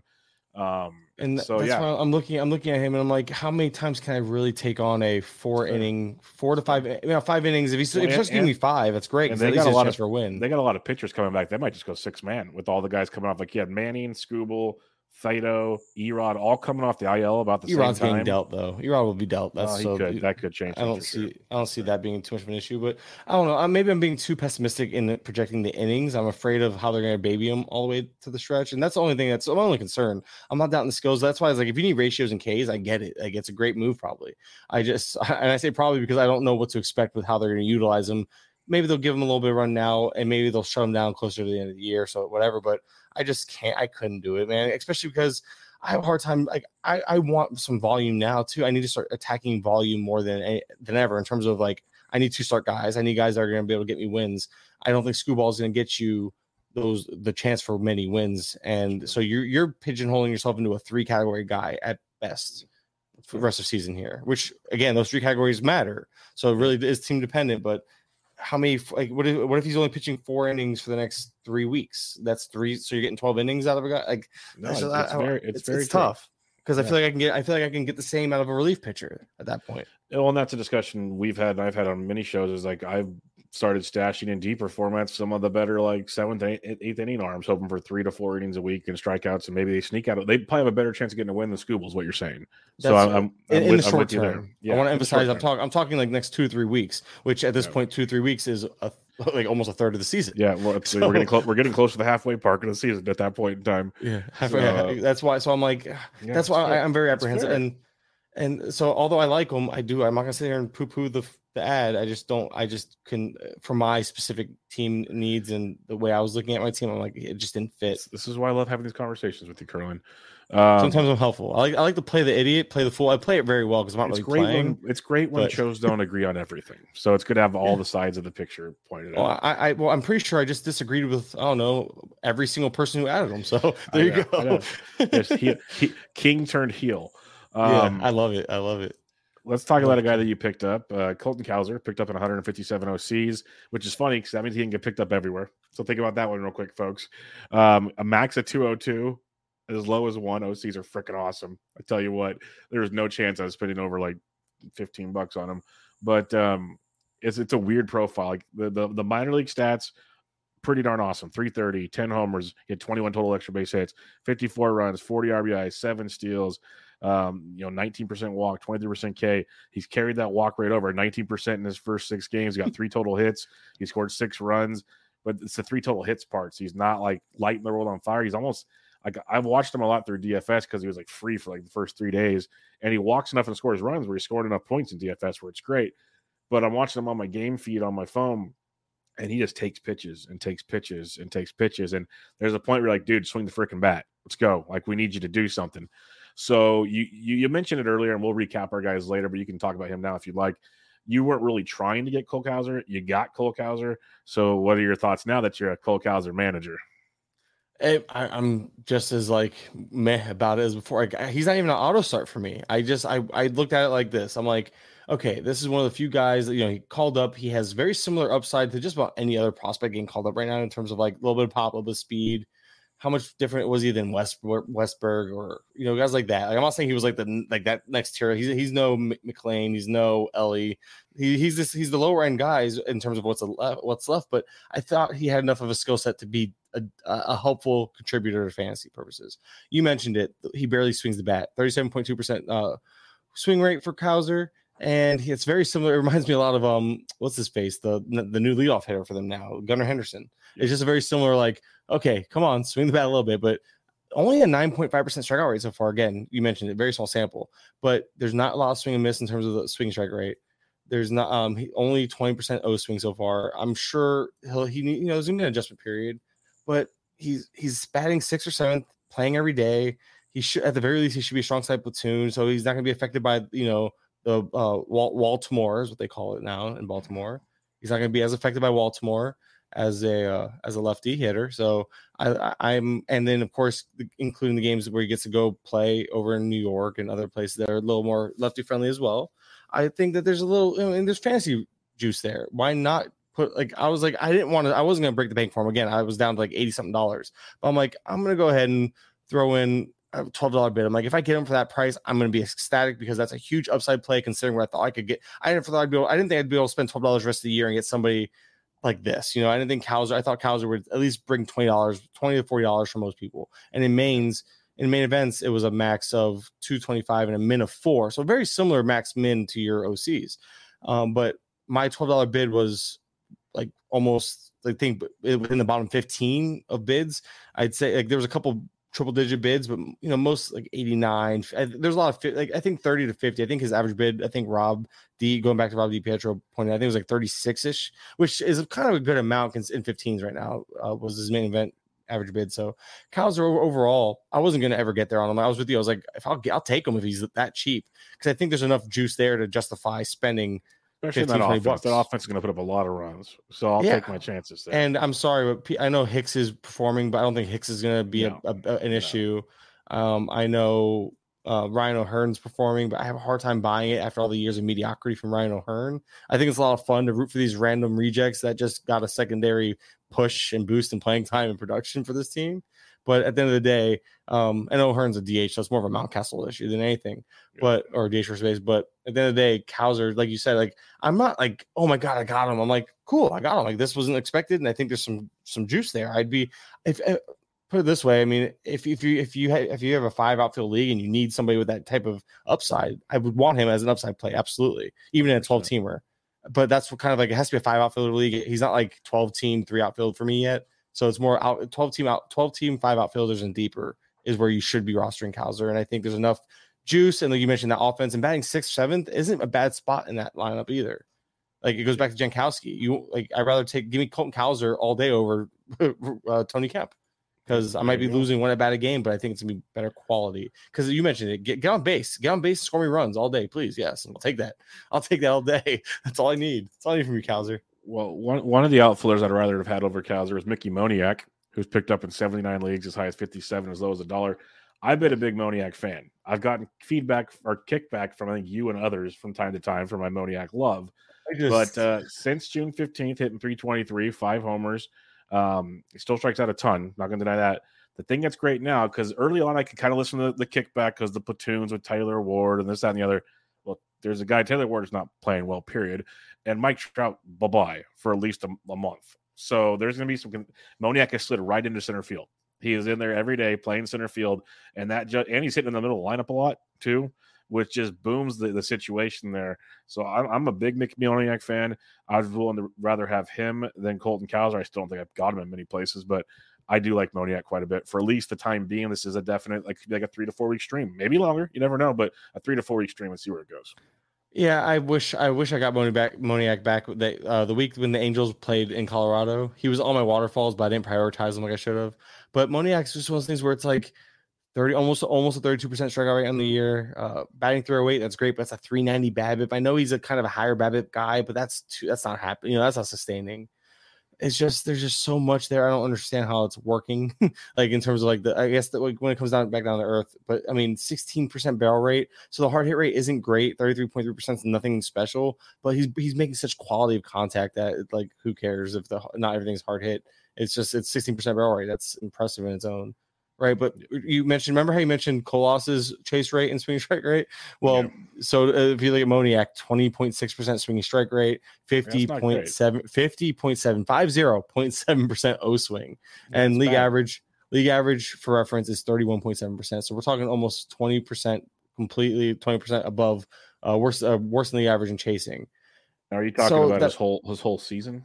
yes, I'm, I'm, looking at the whole season. I know he's improved. I know the strikeouts have come. At least last I looked, yeah. I thought the strikeouts have come down. They are bit. improving a little, like down to thirty percent now. Yes. Oh, a whole thirty percent. So a whole percent, one and a half percent. But yes, but so Moniak has. Um, it's more like whole. a whole one and a half. I just looked. Sorry, I just looked at his last three weeks when I gave you the good overall numbers. He still has a fifty-four percent O swing and yeah. a twenty-one percent swinging strike. So he's he's he's making he's making he's making ridiculous moves. Moniak's just doing things why with I don't know, it doesn't make sense how he's doing them with the underlying numbers. It's one of those things where you ride it out and when it comes crashing down, like but you mentioned it, three to four weeks. If that's all it is, that's all it is. So yeah, the pushback was never about the I know the the first the the first round talent was the first overall talent at that. Number one so, overall pick. Yep. So the pedigree's there, playing time's there, skill set is there. You take a shot on Moniak, absolutely. I just don't think it's gonna last. It's gonna. I think it's gonna be a crash and burn situation. But who cares if it doesn't last? Ride it out until it does. For sure. I know there's this next guy is a player both of us like a lot. Like if you look at any one of my uh, draft and hold teams, probably on the roster, uh, I have him in pretty much all 15s and some 12s. That's Garrett Cooper. Uh, the biggest thing with Coop is staying healthy. Right now, he's healthy. Right now, he has picked up in 68 leagues this past week for as high as 19 for as low as a dollar over the last month since uh, June 9th, hitting 314 with six home runs, 20 RBIs for Coop. He's producing like a man possessed, or at least, actually, I'm not to say that. In the preseason, I've written about him, talked about him. You have, many other have. If you look at his numbers, when healthy, this is what he does. Like he's a very good hitter. He just never plays a full season. Right now, all we care about is the time being. So this is a guy that should be rostered, in my opinion, in a lot of formats. The the, the, the toughest thing with Coop compared to years past is he used to be first base and outfield eligible. Now he's just first base, which limits the overall appeal to him in 12s. 15s still very huge. But what's your thoughts on Garrett Cooper? I rode the early hot streak on Cooper and I dropped him when he got injured, and then like he came back and it was like he's weird. The player, like he's the player you do playing, with though. He's the playing time. He was at playing time. Like he was like the playing time was trending down, but then like, he started performing, so it's back up again. But if you look at the overall numbers, he's back to being Garrett Cooper. He's batting 260. He has 12 home runs. He has 43 RBIs in just 281 play appearances, which is kind of nice. So like we can actually get like if he actually you know just close to double that. We're looking at like a solid, a quiet 80 RBI season on because I guess it's because it's a, it's a rather surprising Marlins offense, is what it is. His career high RBIs are 50 in a season, and that's and those are seasons with 421 plate appearances and 469 plate appearances. That's how bad the Marlins have been. So he's he's almost going to have a career high RBI output in Oh, in like half the amount of games. It's wild. Anyway, that's really half amount of play I mean, sorry, I just happened to notice I pulled his page up, but that can't be. I, am I'm, I'm double checking. I don't believe. Yeah, 50, 50. He's done it twice. 107 games, 119 games. Wow, he might break it by by the end of next week. Anyway, uh, so Coop is just such a solid, safe, steady producer. Uh, he, like you mentioned, the values up and down with him as he goes, but he's okay. You want like another? This is like another Matt Mervis type of player. I feel like if Matt Mervis came up and did this, we shouldn't be surprised. So it goes back to this is like just just expect if Matt Mervis can give us this, this is kind of okay. And that's and a good comp. Useful. That's it's a usable. really good comp, actually. It goes back to like, well, this is this is very similar to like the useful Trey Mancini discussion. Like that's what I'm trying to get. At. It's like just useful, not great, not bad, just usable. And I think Cooper boring is beautiful comp. at times. Yes, and I think and I have a golden baseball for those watching. Um, I went to the Daytona Tortugas game and they were giving out. Uh, it was Harry Potter night, and so they gave oh, out beautiful. golden baseballs. It was cool. So I got like four of them. I'm gonna put them on the shelf that you can't see in the background because it's super dark. Right by the casting couch. Perfect. Yes. Um, Where else would you put golden balls? It's true. Fair enough. That's that's that's the After Dark podcast. Um, I mean, it is one o'clock my oh, twelve thirty my time. CJ Abrams added in 65 leagues, as high as 35, as low as a dollar. And this is the guy I was really high on to start the season. Uh, I didn't have a lot of shares, but I, I love the potential of this player. It was tough goings, but he's starting to find his groove again. The reason I liked him early in the year, I was like, the Nats have no reason not to play him every day. Let the kid figure it out, or like sink or swim. And he's starting to swim now. Uh, over the last three weeks, hitting 349 with seven extra base hits, one home run, eight stolen bases, 11 runs scored. This could be a guy that that Kurland could use. Um, shortstop has been a position I get a lot of questions on throughout the week in the Discord. So do you, because you're in the Discord, but just in general, other questions. Shortstop, second base, middle infield is a very popular question that is asked. CJ Abrams is a good fit. And I think if you're looking for steals and maybe a little run support, maybe like a 270 average, like CJ could be your dude. So what's your thoughts on CJ Abrams? To go with all that, Abrams finally got bumped back up to the leadoff spot too. It took a half a year, but he's batted leadoff three straight heading into the break. Luis Garcia taking the hit there, moving down to eighth, unfortunately, which likely changes when they make some trades here because I think he'll just bump. Remember at one point, I think in spring they were even showing them top two in the lineup. I think Garcia probably gets back in that top two or three spot, depending on how Lane Thomas. Yeah. Well, it depends on how Lane Thomas where he gets moved or if he gets moved and all that. And then of course they have guys like Joey Meneses who suddenly found his power stroke. But so there's gonna be a lot of openings at the top of the lineup, I think, for for uh Luis Garcia to get back up there. But in the meantime, Abrams, I I liked I was like I liked him, but not I was never in on ADP, so I'm obviously missing out. It was just one of those things where I was like, is he gonna get it going? Like I know there's potential there, but and it took him how it took him what two thirds of the year to finally like it took him like the last month from like okay cool I'm gonna show that I know how to play baseball again and I get it. Not li- no what prospect growth isn't linear. I understand. Blah blah blah. I didn't realize he was doing that bad against lefties. But um, I just I just pulled a, a 55 diversity plus against lefties with a 563 OPS. That's not good. But but the righties he's fine. Anyway, yeah, it's one of those things where there's a little bit of pop, so he's not zero, but the speed. It's nice to see him run, and it's, it's the fact that he started running makes a difference there for Abrams and that's and now he's leading off too. So play, goes back to playing time. You mentioned it. I could use him because I could use the runs, but it's just it took it just took a little bit. Maybe he's just now finding his own. It's the the five stolen bases in July. We're talking eight games. He has five stolen bases. He had nine total entering July. Five. So he almost like he almost like he's about he's gonna probably double his stolen base total by the end of the month yeah. um, compared to the first three months of the year. So it's one of those things fly. where it's like, yeah, but why? What took them so long? What took him so long to figure it out and just start going? Or did he? Yeah. Was it just lack of opportunity because of batting ninth? And uh, that's team, not thinking. The opportunities is consistency on the base pass. Probably he's probably more worried about not striking out and actually getting he's on only base. Twenty two. Yeah, that's what I'm saying. That's why I, that's why I loved him in the preseason because he's got he had the quote unquote what people hate to hear great prospect pedigree, yeah, super young. I get team. it. Yeah, I get all checked. All boxes were checked, and he started to slowly show it. I'm trying to remember. I'm trying to remember why because I, I remember being okay. Like, I wasn't against him. I think I had him ranked with consensus, but he wasn't a target of mine. So I can't yeah. say I was in on him. I'm not going to say I'm big. Oh, I was in on him. No, I wasn't because if I was in on him, I'd have more shares. I had like one or two on a DC, and um, that was because he was a fallback option. Because I, I forgot who I liked more, and it doesn't really matter because that's a whole other discussion. Because I, I, am looking forward to looking back at my ranks and be like, what the heck was I thinking? Because uh, there's a lot of those what the heck moments.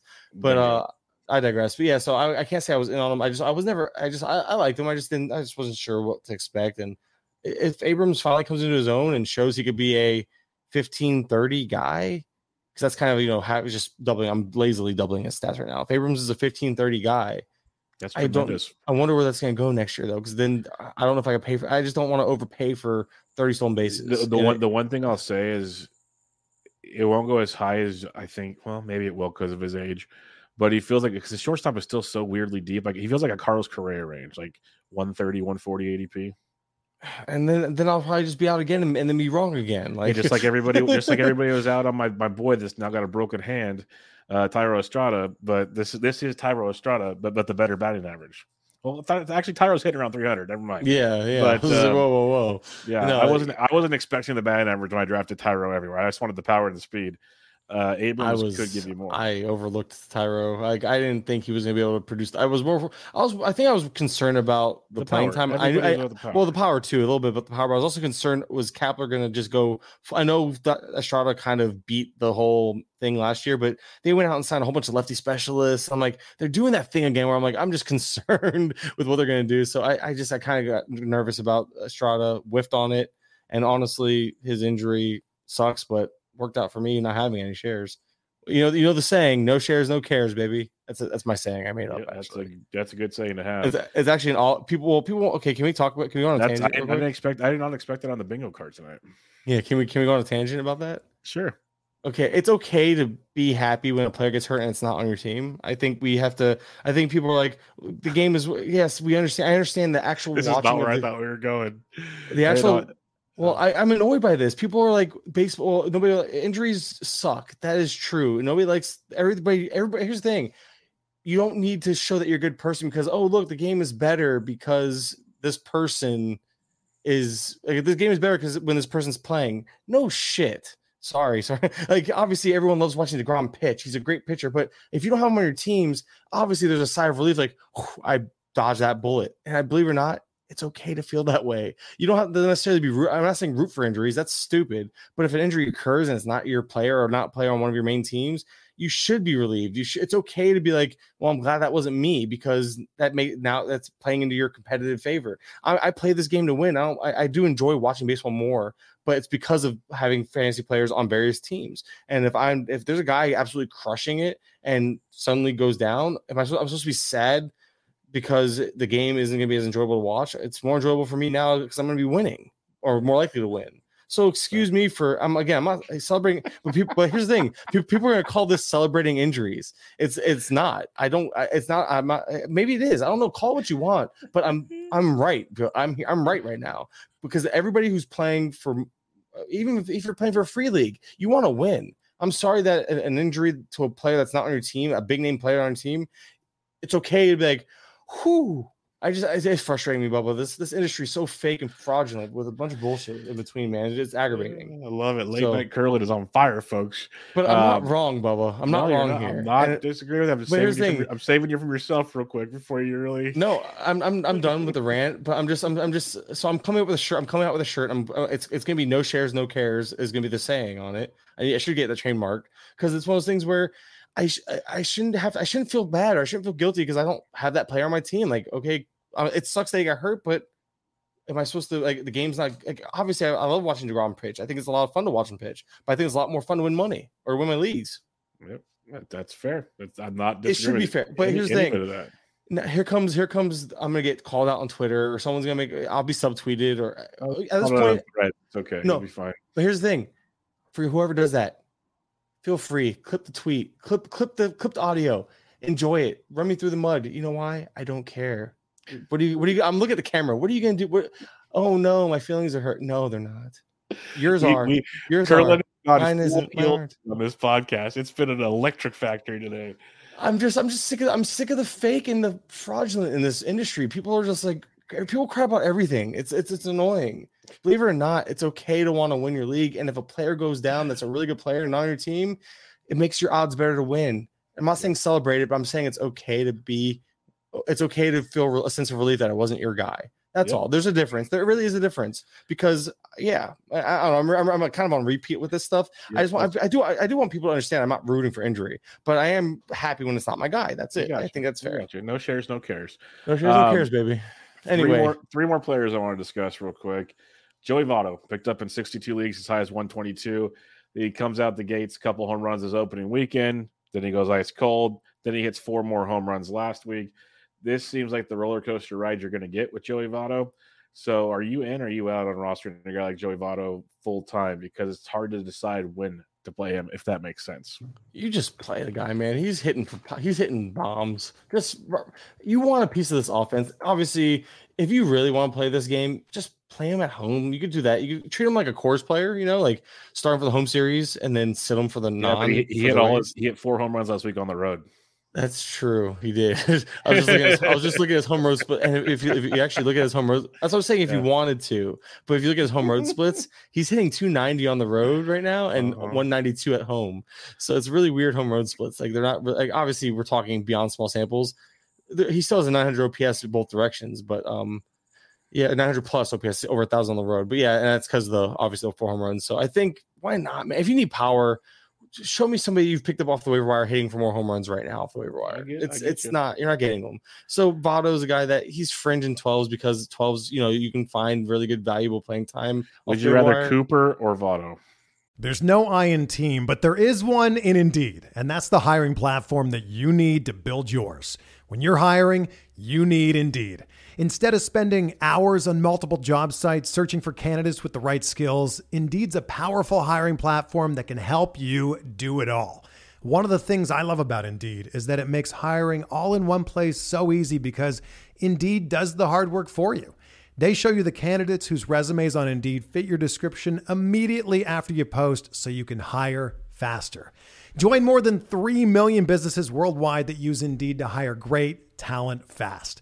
Start hiring now with a $75 sponsored job credit to upgrade your job post at Indeed.com slash BlueWire Sports. Offer good for a limited time. Claim your $75 credit now at Indeed.com slash BlueWire Sports. That's Indeed.com slash BlueWire Sports and support the show by saying that you heard it on this podcast.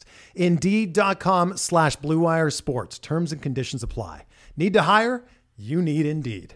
Fads come and go and nowhere more than in the world of weight loss. That's why Noom has created weight management programs that are made to last. Noom uses science and personalization so you can manage your weight for the long term. Their psychology based approach helps you build better habits and behaviors that are easier to maintain. And they help you understand the science behind your eating choices and why you have those cravings.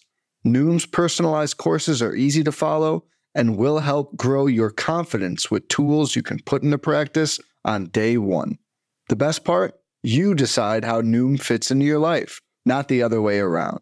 And based on a sample of 4,272 Noomers, 98% say Noom helps change their habits and behaviors for good. So stop chasing health trends and join the millions who have lost weight with Noom. Sign up for your trial today at Noom.com. That's N O O M.com to sign up for your trial today. Okay, boring. Uh, in a vacuum, I'll take Votto, Votto because I, I, like to shoot for upside in leagues where you're making that decision. But if I had to, like, if I'm getting nitpicky, it's team need. If you want a safer, higher floor guy who's going to give you a little more um, batting average help, it's going to be Cooper. But Votto's going to, I mean, Votto's all, Votto has seven home runs in 67, in 17 games. He has seven home runs. That's more than half of what Cooper's done in 70 games. So I, I, think that alone is why you go Votto. You just take Votto on the upside alone, that ballpark, batting towards the middle of that lineup.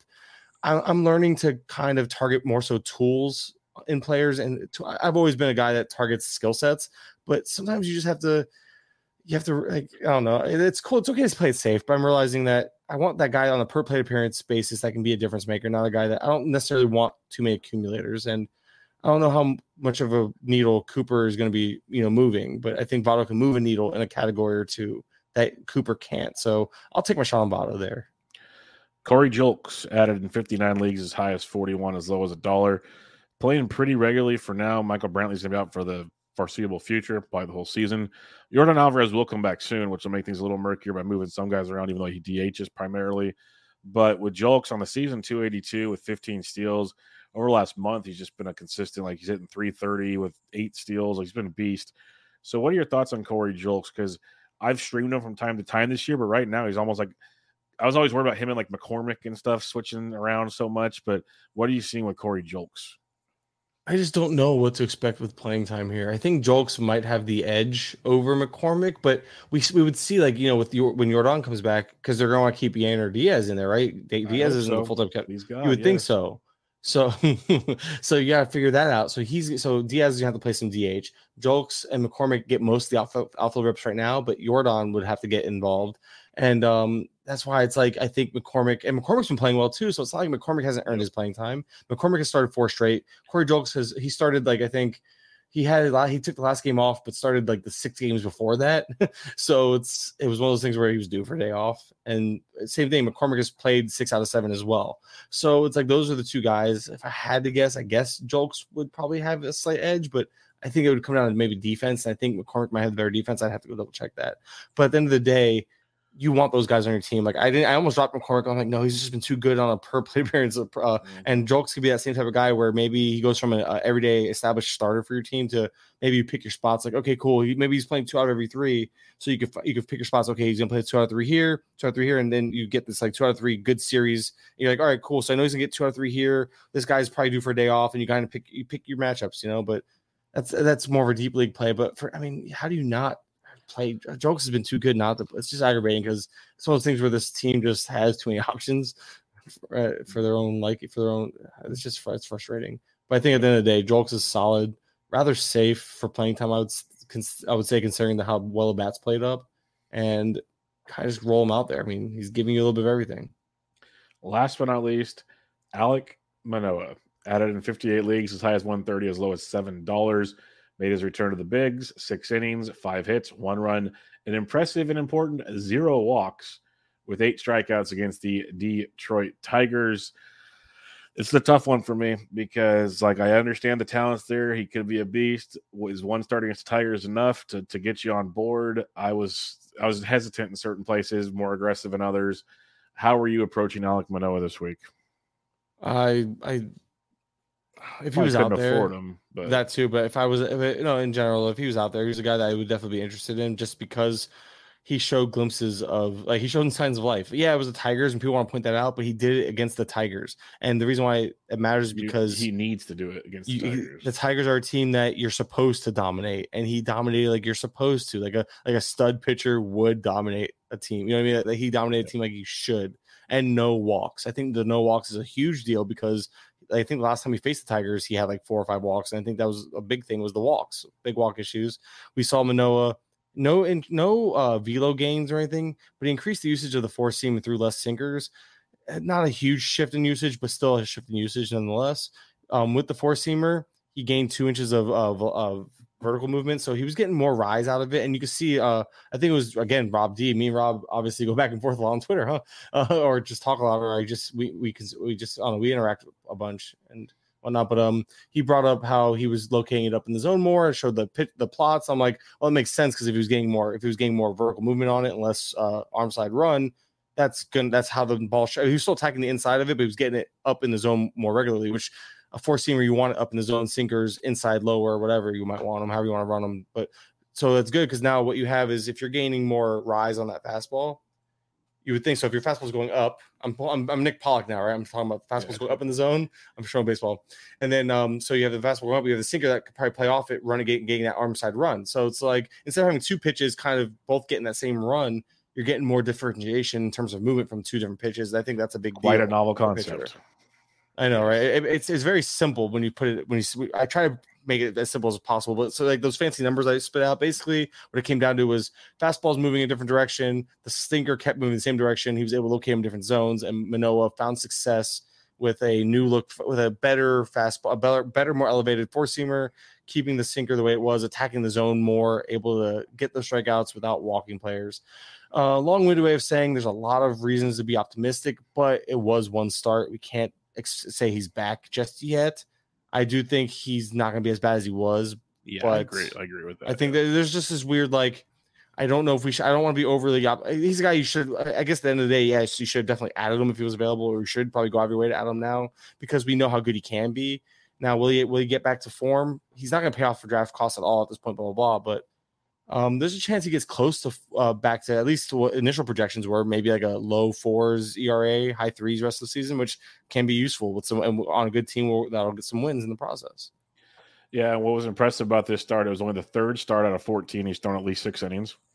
Only the third start with one run or less, and the eight Ks was his most of any game this season. So promising things. Got there's part of me that maybe should have been more aggressive because I think we'll at least get a better Manoah. I agree with you there. We'll see how it plays out. Like uh, if he was, uh, I'm, I'm just thinking like maybe like, like you know how I guess usually Lance Lynn is more of like a you know high, high threes, low fours ERA, solid K rate. Like if he was that type of pitcher rest of season, that wouldn't really surprise me. Is what I'm getting at. I know Lance Lynn's a bad comp because Lance Lynn hasn't been Lance Lynn this year, but you get my point. Like it's just that guy that's like just Lance solid. Lynn's top five in Ks, but he can't has an ERA over six. Because he leaves his cut. Uh, last time I looked, he was just like always missing. He's just missing a spot in the zone from time to time, and he hangs them, they bang them. But he's gonna go. He's gonna go to the Rangers and be a stud anyway. Most likely. Uh, but but but no, but yeah, Manoah is just interesting. I think if Manoah was like a SP three for you rest of season, like that's like the ceiling. I think he could, solid. I, but I do think he, I think he's going to be at least like an SP five or a streamer, bench streamer for you rest of season. I think that is something you can expect. And if, if, you can get your, if you can get a guy like this off the way right who could be like a bench streamer slash SP five, I think that has value in for in sure. most formats. So, but no, that's it. I'm sick. I don't know. I'm probably gonna be wrong about him. I'm I'm cautiously optimistic. I don't have many shares though, so it's not really a biased opinion let's talk FAAB recap for the week for your results in your your main hashtag my main. Hashtag main. What did you pick up this last week? Well, so Cowser, I dropped Kepler. That actually hurt because you yeah, know I was kind of surprised when I saw you tweet that out. That was an interesting one to me because I'm I'm not biased. I go I, I Kepler's no, good. Kepler's good. Kepler's good. I, I, like Kepler for power, but and the playing time's there and I just figured he it was either him, McCormick, or Yaz, and I like McCormick and Yaz more because McCormick has the power and speed. Uh, Yaz has a little more has a I trust Yaz's batting average to be very similar and probably more consistent power production. Yastrzemski, and then I'm like, yeah, Kepler, he's good, he's meh, like he runs hot, but he's rather just whatever. So he was the drop there, and I say that again as someone who loves Kepler and was just wrong thinking that he'd be a shift gainer because he hasn't done nothing to do that. Um, but anyway, so that was the move I made there, which again, because I wasn't expecting to get Cowser for 12, but I got him for 12, 12 bucks, eight dollars runner up. And then I only made one other move, and it was dropping Kyle Wright for my boy Jake Irvin. It was your boy Jake Irvin once, but I've been sitting there just talking about Jake Irvin behind the scenes with like wax and stuff. Like, dude, this guy is like the he had a velo jump four starts ago, and when the velo jumped up, it was like a notable jump. It was like from like 93, creeping up to 94, and it's been 95 or better, like a little like 95 and change uh, on the four seam for the last four starts. And with it came, um, they were really good starts too. Here, this I was talking to I was talking to Phil about him too. Uh, see, go back to name dropping some big names. Here, I wrote, I wrote, I wrote the whole reasoning why I got him. So, 22.2 innings pitched with a 3.57 ERA and a 1.19 WHIP. Ks have been awful for Irvin, but he that was because he only got one K against Texas, and he has faced Arizona, Seattle, at, which isn't great, which isn't a tough matchup. I mean, Cincinnati and Texas. So I'd say four, three out of those four offenses are rather good offenses. And while facing those four offenses, he gave uh, gave those stats I mentioned. Unfortunately, it comes with like a five SIERA, five X XFIP. So I don't know. Like he got through. Is this like the toughest stretch he got through? Will Irvin turn around and actually be better? Will, will those underlying numbers be better against worse opponents because he faced such tough opponents? I think there's like a Kyle Gibson ish type of upside, which in my leagues, you know, 15 team right. 15 very, is that works. At 12, it's a scary situation. Yeah. yeah. that's what I'm saying. Like, that's why I'm like, he's not a 12 team guy. That's why I got, I got him for a buck. I dropped Kyle Wright. And you're like, well, Kyle Wright's way better. Yes, but Kyle Wright, Kyle Wright pitch again. That's and I was hoping I was holding on hope to see. We haven't gotten updates on him. Kyle Wright's just gone ghost. Thing. I there's a guy. So there's a, a Twitter follower. I wish I remember his name. And um, very, very, uh, he comments a lot. He's very, very active, and he's a huge Braves fan because his, his, Twitter handle and everything. So I was just like, hey, man, you follow the Braves. You're, you know, you guys, what do you know about? He's like, yeah, as far as he knows, last he heard, because he follows the Braves so closely, he's like, Kyle Wright is about three weeks behind Fried. And I did the math. I'm like, what? So we get, if we're, if we're lucky, we get a month out of Fried yeah, then? out of out of Wright. Out of, yeah, sorry, out of Wright. You're right. Yeah. So yeah, you're right. I'm I'm not right. Yeah, so out of Wright, we get about a month out of Wright, if give or take. Is like Fried's what just now throwing bullpens, or he's about no, to he start threw a rehab rehabs? assignment on. He threw a rehab on Sunday. Okay, I was like, he's pitches. He's probably got two or three rehabs left.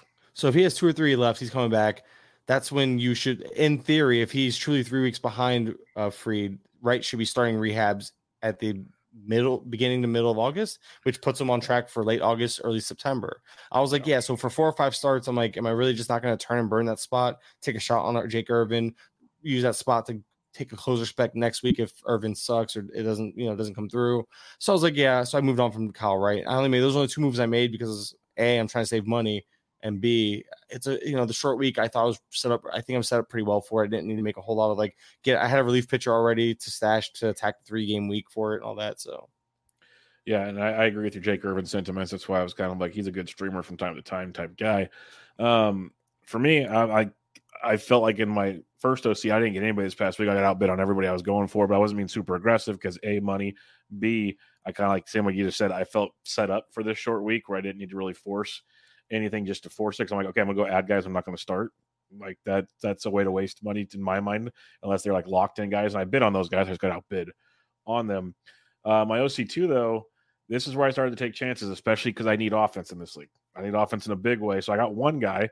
I lost out on everybody else, but I and I actually had almost 300 bucks in this league still somehow because I've lost every freaking bid everywhere. so I overbid on this player, but I'm willing to take the chance just in case he can ever get healthy and find a glimmer of hope for like the last month and a half of the season. So I grabbed Tyler O'Neill off the waiver wire. Uh, Tyler O'Neill, I dropped Paul Blackburn. It was 22, runner up of six. I'm like, I want to get him. I need to guarantee I get him. Yeah. I know I'm going to overbid, but this is the time of the year.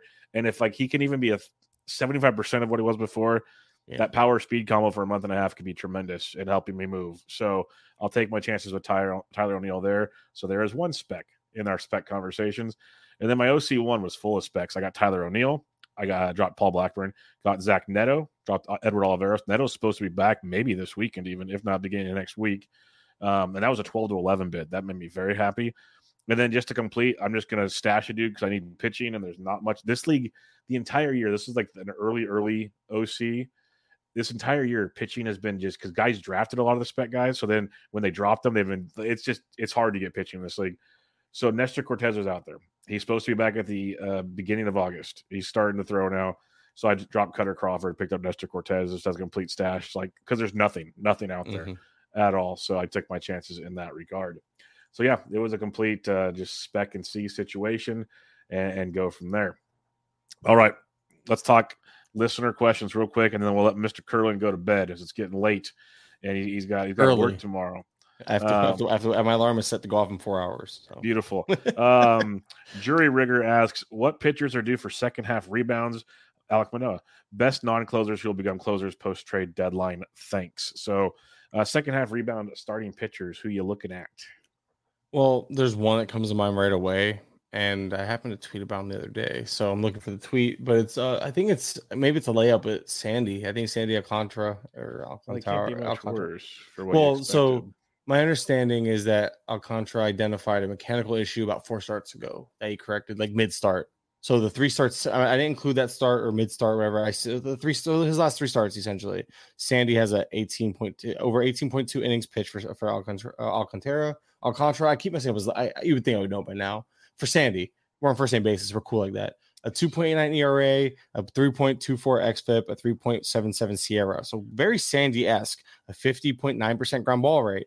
The K minus walk rate, league average ish, uh, around 15 uh, 15.8% uh, K minus walk rate for Sandy. So it's it's kind of but that's kind of what he, he's never really been a big strikeout guy, you know. So we've always just like so if he's giving you about strikeout inning or maybe a little less, I think is what it was. But this comes with like a 39.9% O swing and a 14.1% swing strike rate for him over these three starts. So the strikeout potential is still there, but he's he's uh Sandy's in, he's inducing ground balls.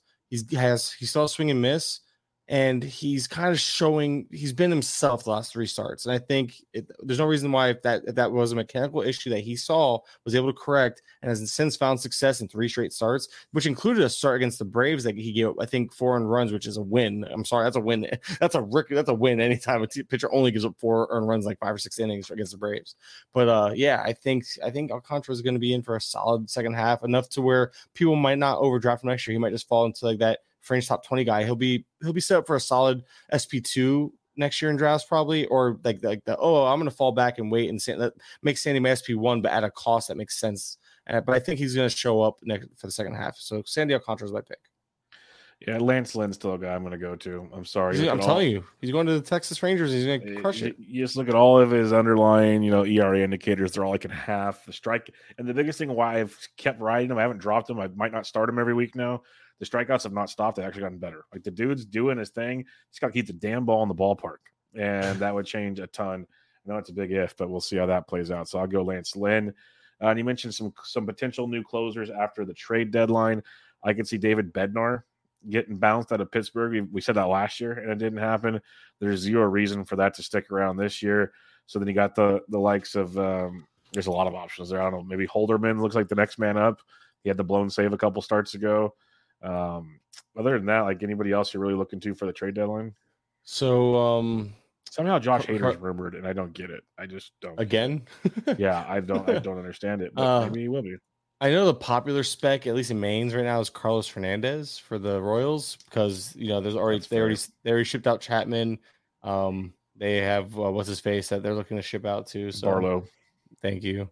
So they're they're gonna sell Barlow probably more likely that they, that leaves Hernandez, and then a guy that I've been keeping an outside. It's a guy that I've I've been talking to everybody about. So it's another little behind the curtain of a guy that I have my eye on that maybe it'll turn out to be. And I think I've texted the group about this. Uh, our group chat is uh, Mason Thompson for the yep. for the Nationals. This weird infatuation with Nationals pitchers. All of a sudden between Jake Irvin and Mason Thompson's been a guy I've been watching all year. He's been good, and it, just I wouldn't be surprised. If, I mean, I know people are talking about how they won't trade Harvey but if they trade Hunter Harvey and they trade Finnegan, Thompson becomes the next guy. But I'm looking at teams like this, like there's so many more buyers than ever before. This leaves this allows team to this allows teams last couple years to move multiple uh, late inning guys. So normally on a normally in a given year, you'll see a team give up one, maybe two arms out of their bullpen just because there's only so many so many buyers.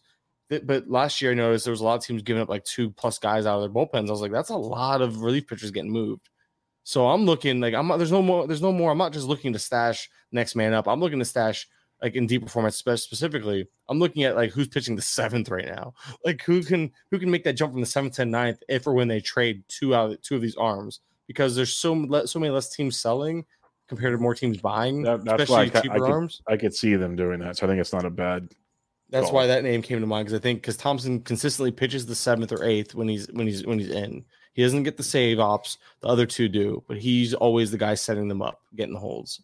So that was the name. It's always, and that's why it's like you have to look for. Unfortunately, we're at the time of the year where we're looking at guys on bad teams, like like your specs are there, or you're hoping to get a hold of a guy that might get traded to a, situation where you can get a, like get a like Chapman. People hold on Chapman hoping he can get a spot, you know, but he end up in the wrong team. So yeah. Uh, Walt Malyuchnik asks, should we feel cautiously optimistic about Manoah's second half? I think we agreed. Yeah, be, be a little mm-hmm. optimistic mm-hmm. there. That's fine. Uh, Todd Whitestone said, "Can you guys give our second half outlook for three desperate players? First, Nick Pivetta, who's become the full time long reliever, getting a lot of action there. What's your thoughts on Nick Pivetta? I know he just kind of had like a, a was it, I think it was a roughed up outing when he came in as like a reliever, but like a multi inning reliever recently. That's, yeah, it wasn't um, bad. It was five innings pitched. No, it wasn't that bad. It was five innings pitched, two earned runs, eight strikeouts. So he the velo was up. Oh, okay, that was what it was. It wasn't bad. It was a uh, the velocity. I'm trying. I, I do the savant notes, so I mixed them up. The velocity was still up even in the five inning outing. That's what caught my attention because his velo was up as a reliever, which is normal. But then he came in and pitched five innings, and the velo stayed. That's where it becomes intriguing, and there's some upside. And I think you chase that. Why not give that a look? Because anytime you can get some type of production correlated with a change in some type of something under the hood, which in this case is velocity uptick. Although again, it was Oakland. Um, I think Pivetta. It's just one of those things where it's Pivetta though, so you know it's like it'll be he can, he, he can run hot for four or five starts, and then what? Yep. yep. Give me Lance Lynn over Nick Pivetta. I'll say it now. Let's go that route. Yep. I'll take that stand. Let's go. That's that's a bold. I know. I got you. Um, he asked about Zach Neto, who I just mentioned. I picked him up as a spec before he got hurt over his last uh, eight games at 409 with three homers and two steals, 15% K, 15% walk rate. I know it's a hot streak, but he's starting to show the talents that they drafted him for. So I think if he comes back healthy, he's definitely someone that can be a middle infield support. Any thoughts on Zach Neto? No, I think exactly you nailed it right there. When um he was starting to turn it on in June, you know he was had he was hitting 355, 444, 710. So game over a thousand OPS in the month of June and he was starting to kind of click. And you have to remember, he barely played any minor league baseball. They yep. kind of brought him up this year. They brought Neto up this year with like no experience, and he just needed to get a chance to get going. And I mean, he had the talent, he has the pedigree. Why and why not buy into what we were seeing the gains? There was always there's always been since the beginning of the season a strong plate approach in terms of like doesn't strike out a lot. Doesn't he walks a decent amount. The barrel rate's nine nine percent, nine point three percent. So there's some there's skills there, and I think Neto next year is gonna be one of those guys that will slow will start off getting drafted at a certain spot, but then creep up as you know the offseason goes along. He's gonna be that guy that's like starts off the year as like you know reserve round pick or for maybe a middle infield type that people might push into like a starting shortstop type before the end of the draft season type of thing. But anyway, sure. Uh, Neto's a guy that I really like moving forward. As long as he comes back, as long as the oblique didn't derail him too much. But honestly, even if it does, I'm not going to be discouraged, and it's not going to stop me from. I'll just get. The, I'll take the discount next year. So I'm kind of. I'll take a bad second half, I guess. If if, if it gives me a discount next year, I'll take a bad second half. And the third player, third player I mentioned was Chris Taylor of the Dodgers. He's rehabbing right now. Should be back soon. He's just a mess. Two minute swing and miss, 206 average. But he gets the the power and speed. If you can handle the bad average dump, uh, he'll play every day or close to every day for the Dodgers because they just need help, period, with uh, their platoon situations. But maybe you know more than me. I'm just kind of out on Chris Taylor. Yeah, I've I'm not a huge Chris Taylor guy. I mean, and a lot of the people he was like his his playing time was weird too because you mentioned it. He didn't he didn't really play a whole lot. Like it was mostly like against lefties with some righties. And if you look at the splits on the year, 618 OPS against righties compared to 892 OPS against lefties. So Chris Taylor is clearly going to play against lefties. Righties he's struggling mightily. A 68 WRC WRC plus against righties for Chris Taylor.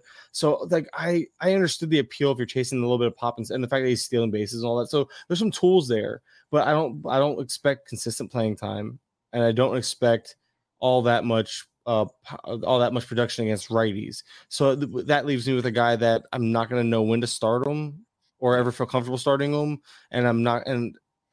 I, I guess I get it. Good team, power, speed is there, but when you're that bad against the strong, what would be the strong side of a platoon, Taylor just scares me in terms of like I don't I don't feel comfortable ever really playing him.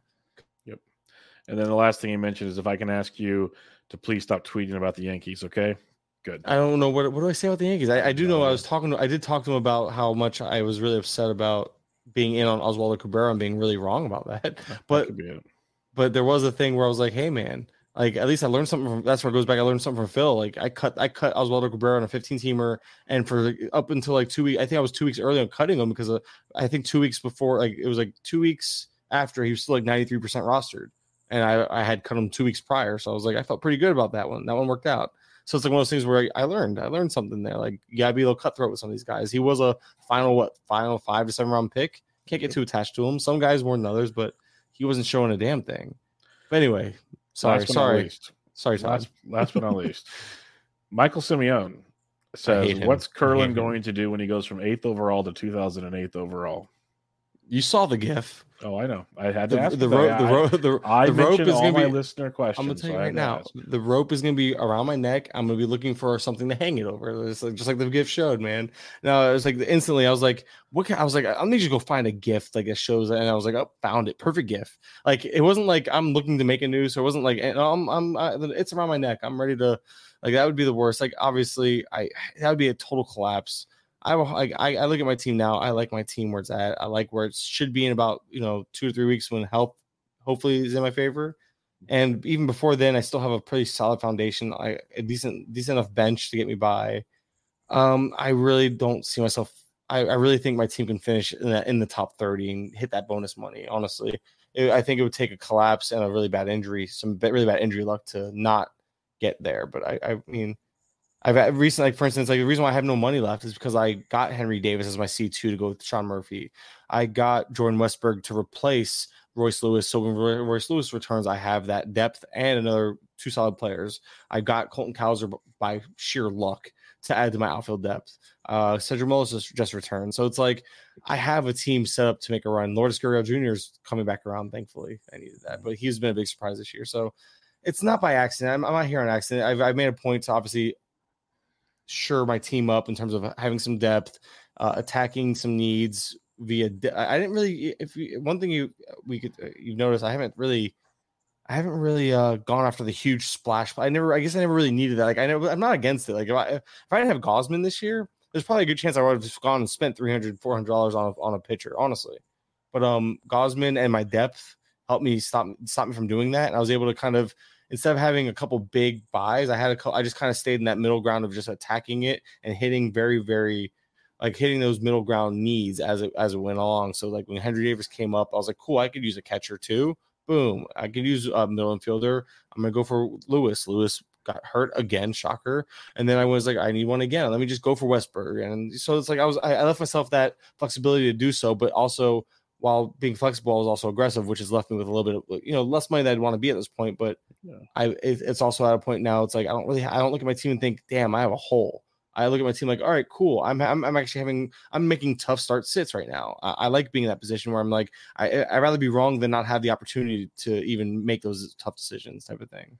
Makes sense. So anyway, Simeone, if you're listening, you can suck it, buddy. Because I'm gonna, I'm not gonna, I'm not gonna let you bring me down. I mean, you're, gonna have to, you're gonna have to hear. If I finish strong, you're gonna have to hear about the rest of your life. Just- I just can't. that. I can't wait. I can't wait to he- see that, witness that, and I'm gonna from you. assert my dominance and be insufferable on Twitter when it comes to only with Simeone though. I'll be Yeah. super humble otherwise, and and never talk myself up at all. But with Simeon, I'll just remind him I'm better than him. I can already say it because he'll never do this. I can't, I can't. I can't wait to see that, and I can't wait to get your updates throughout the upcoming weeks here as we talk more on the show. As I cry about my team going one for 15 to start the night, then turn around and hit 300 the rest of yeah, the night. and- that's why I always kind of give you the middle finger on a group chat. Like, calm the hell down. Like, it's just you know one level. I get it. I know. I know. I know. It- don't- it's hard not hey, to. I got to get you to bed, so I'm not going to let you keep going. So It's, it's late on the. East Coast. We've covered everything. I'll give you a short burst. Any final words? Can we talk about those injuries? No, I'm kidding. I'm, I'm just, it was nice to get back on the on the microphone, Bubba. It's always fun to catch up and uh, look forward to getting back onto it next week, hopefully. Yep, for sure. Yeah, well, we'll be in touch. We'll get you on as long as your work schedule allows. We'll have some more Mhm. fun recapping FAAB, and uh, after three full games, we'll have to see what FAAB gets broken down for the following week. As we are uh, not on the home stretch, but we're getting close. Like you can start to see the light at the end of the tunnel. Start to. It's kind of It's a reflection off the side. Like there's one final turn in the tunnel, and you can see Yeah, the reflection of the outside on that tunnel. You know, you're not quite there. It's there. So I, I- think I think it's there once we hit single digit weeks left. Yeah, yeah, I'm with you on that. So we'll keep you guys updated the best we can, keep you going and grinding through the rest of the season. But until next time, you can find Mike on Twitter at Mike Mike underscore Kurland. I'm on Twitter at bdentrek. This is Benched with Bubba, episode 597. Catch you all next time.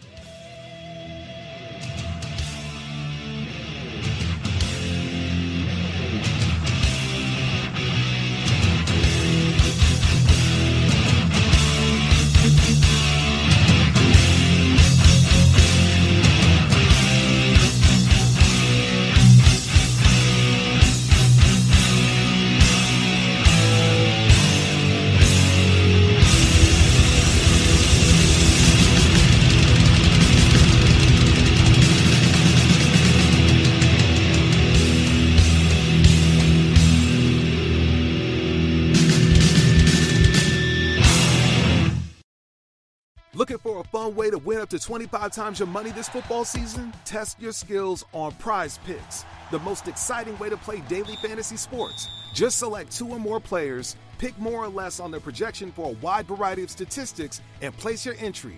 It's as easy as that. If you have the skills, you can turn $10 into $250 with just a few taps. Easy gameplay, quick withdrawals, and an enormous selection of players and stat options are what make Prize Picks the number one daily fantasy sports app. Ready to test your skills? Join the Prize Picks community of more than 7 million football fans who have already signed up. Right now, Prize Picks will match your first deposit up to $100. Just visit prizepicks.com slash get100 and use code GET100. That's code GET100 at prizepicks.com slash GET100 for a first deposit match up to $100. Prize Picks, daily fantasy sports made easy.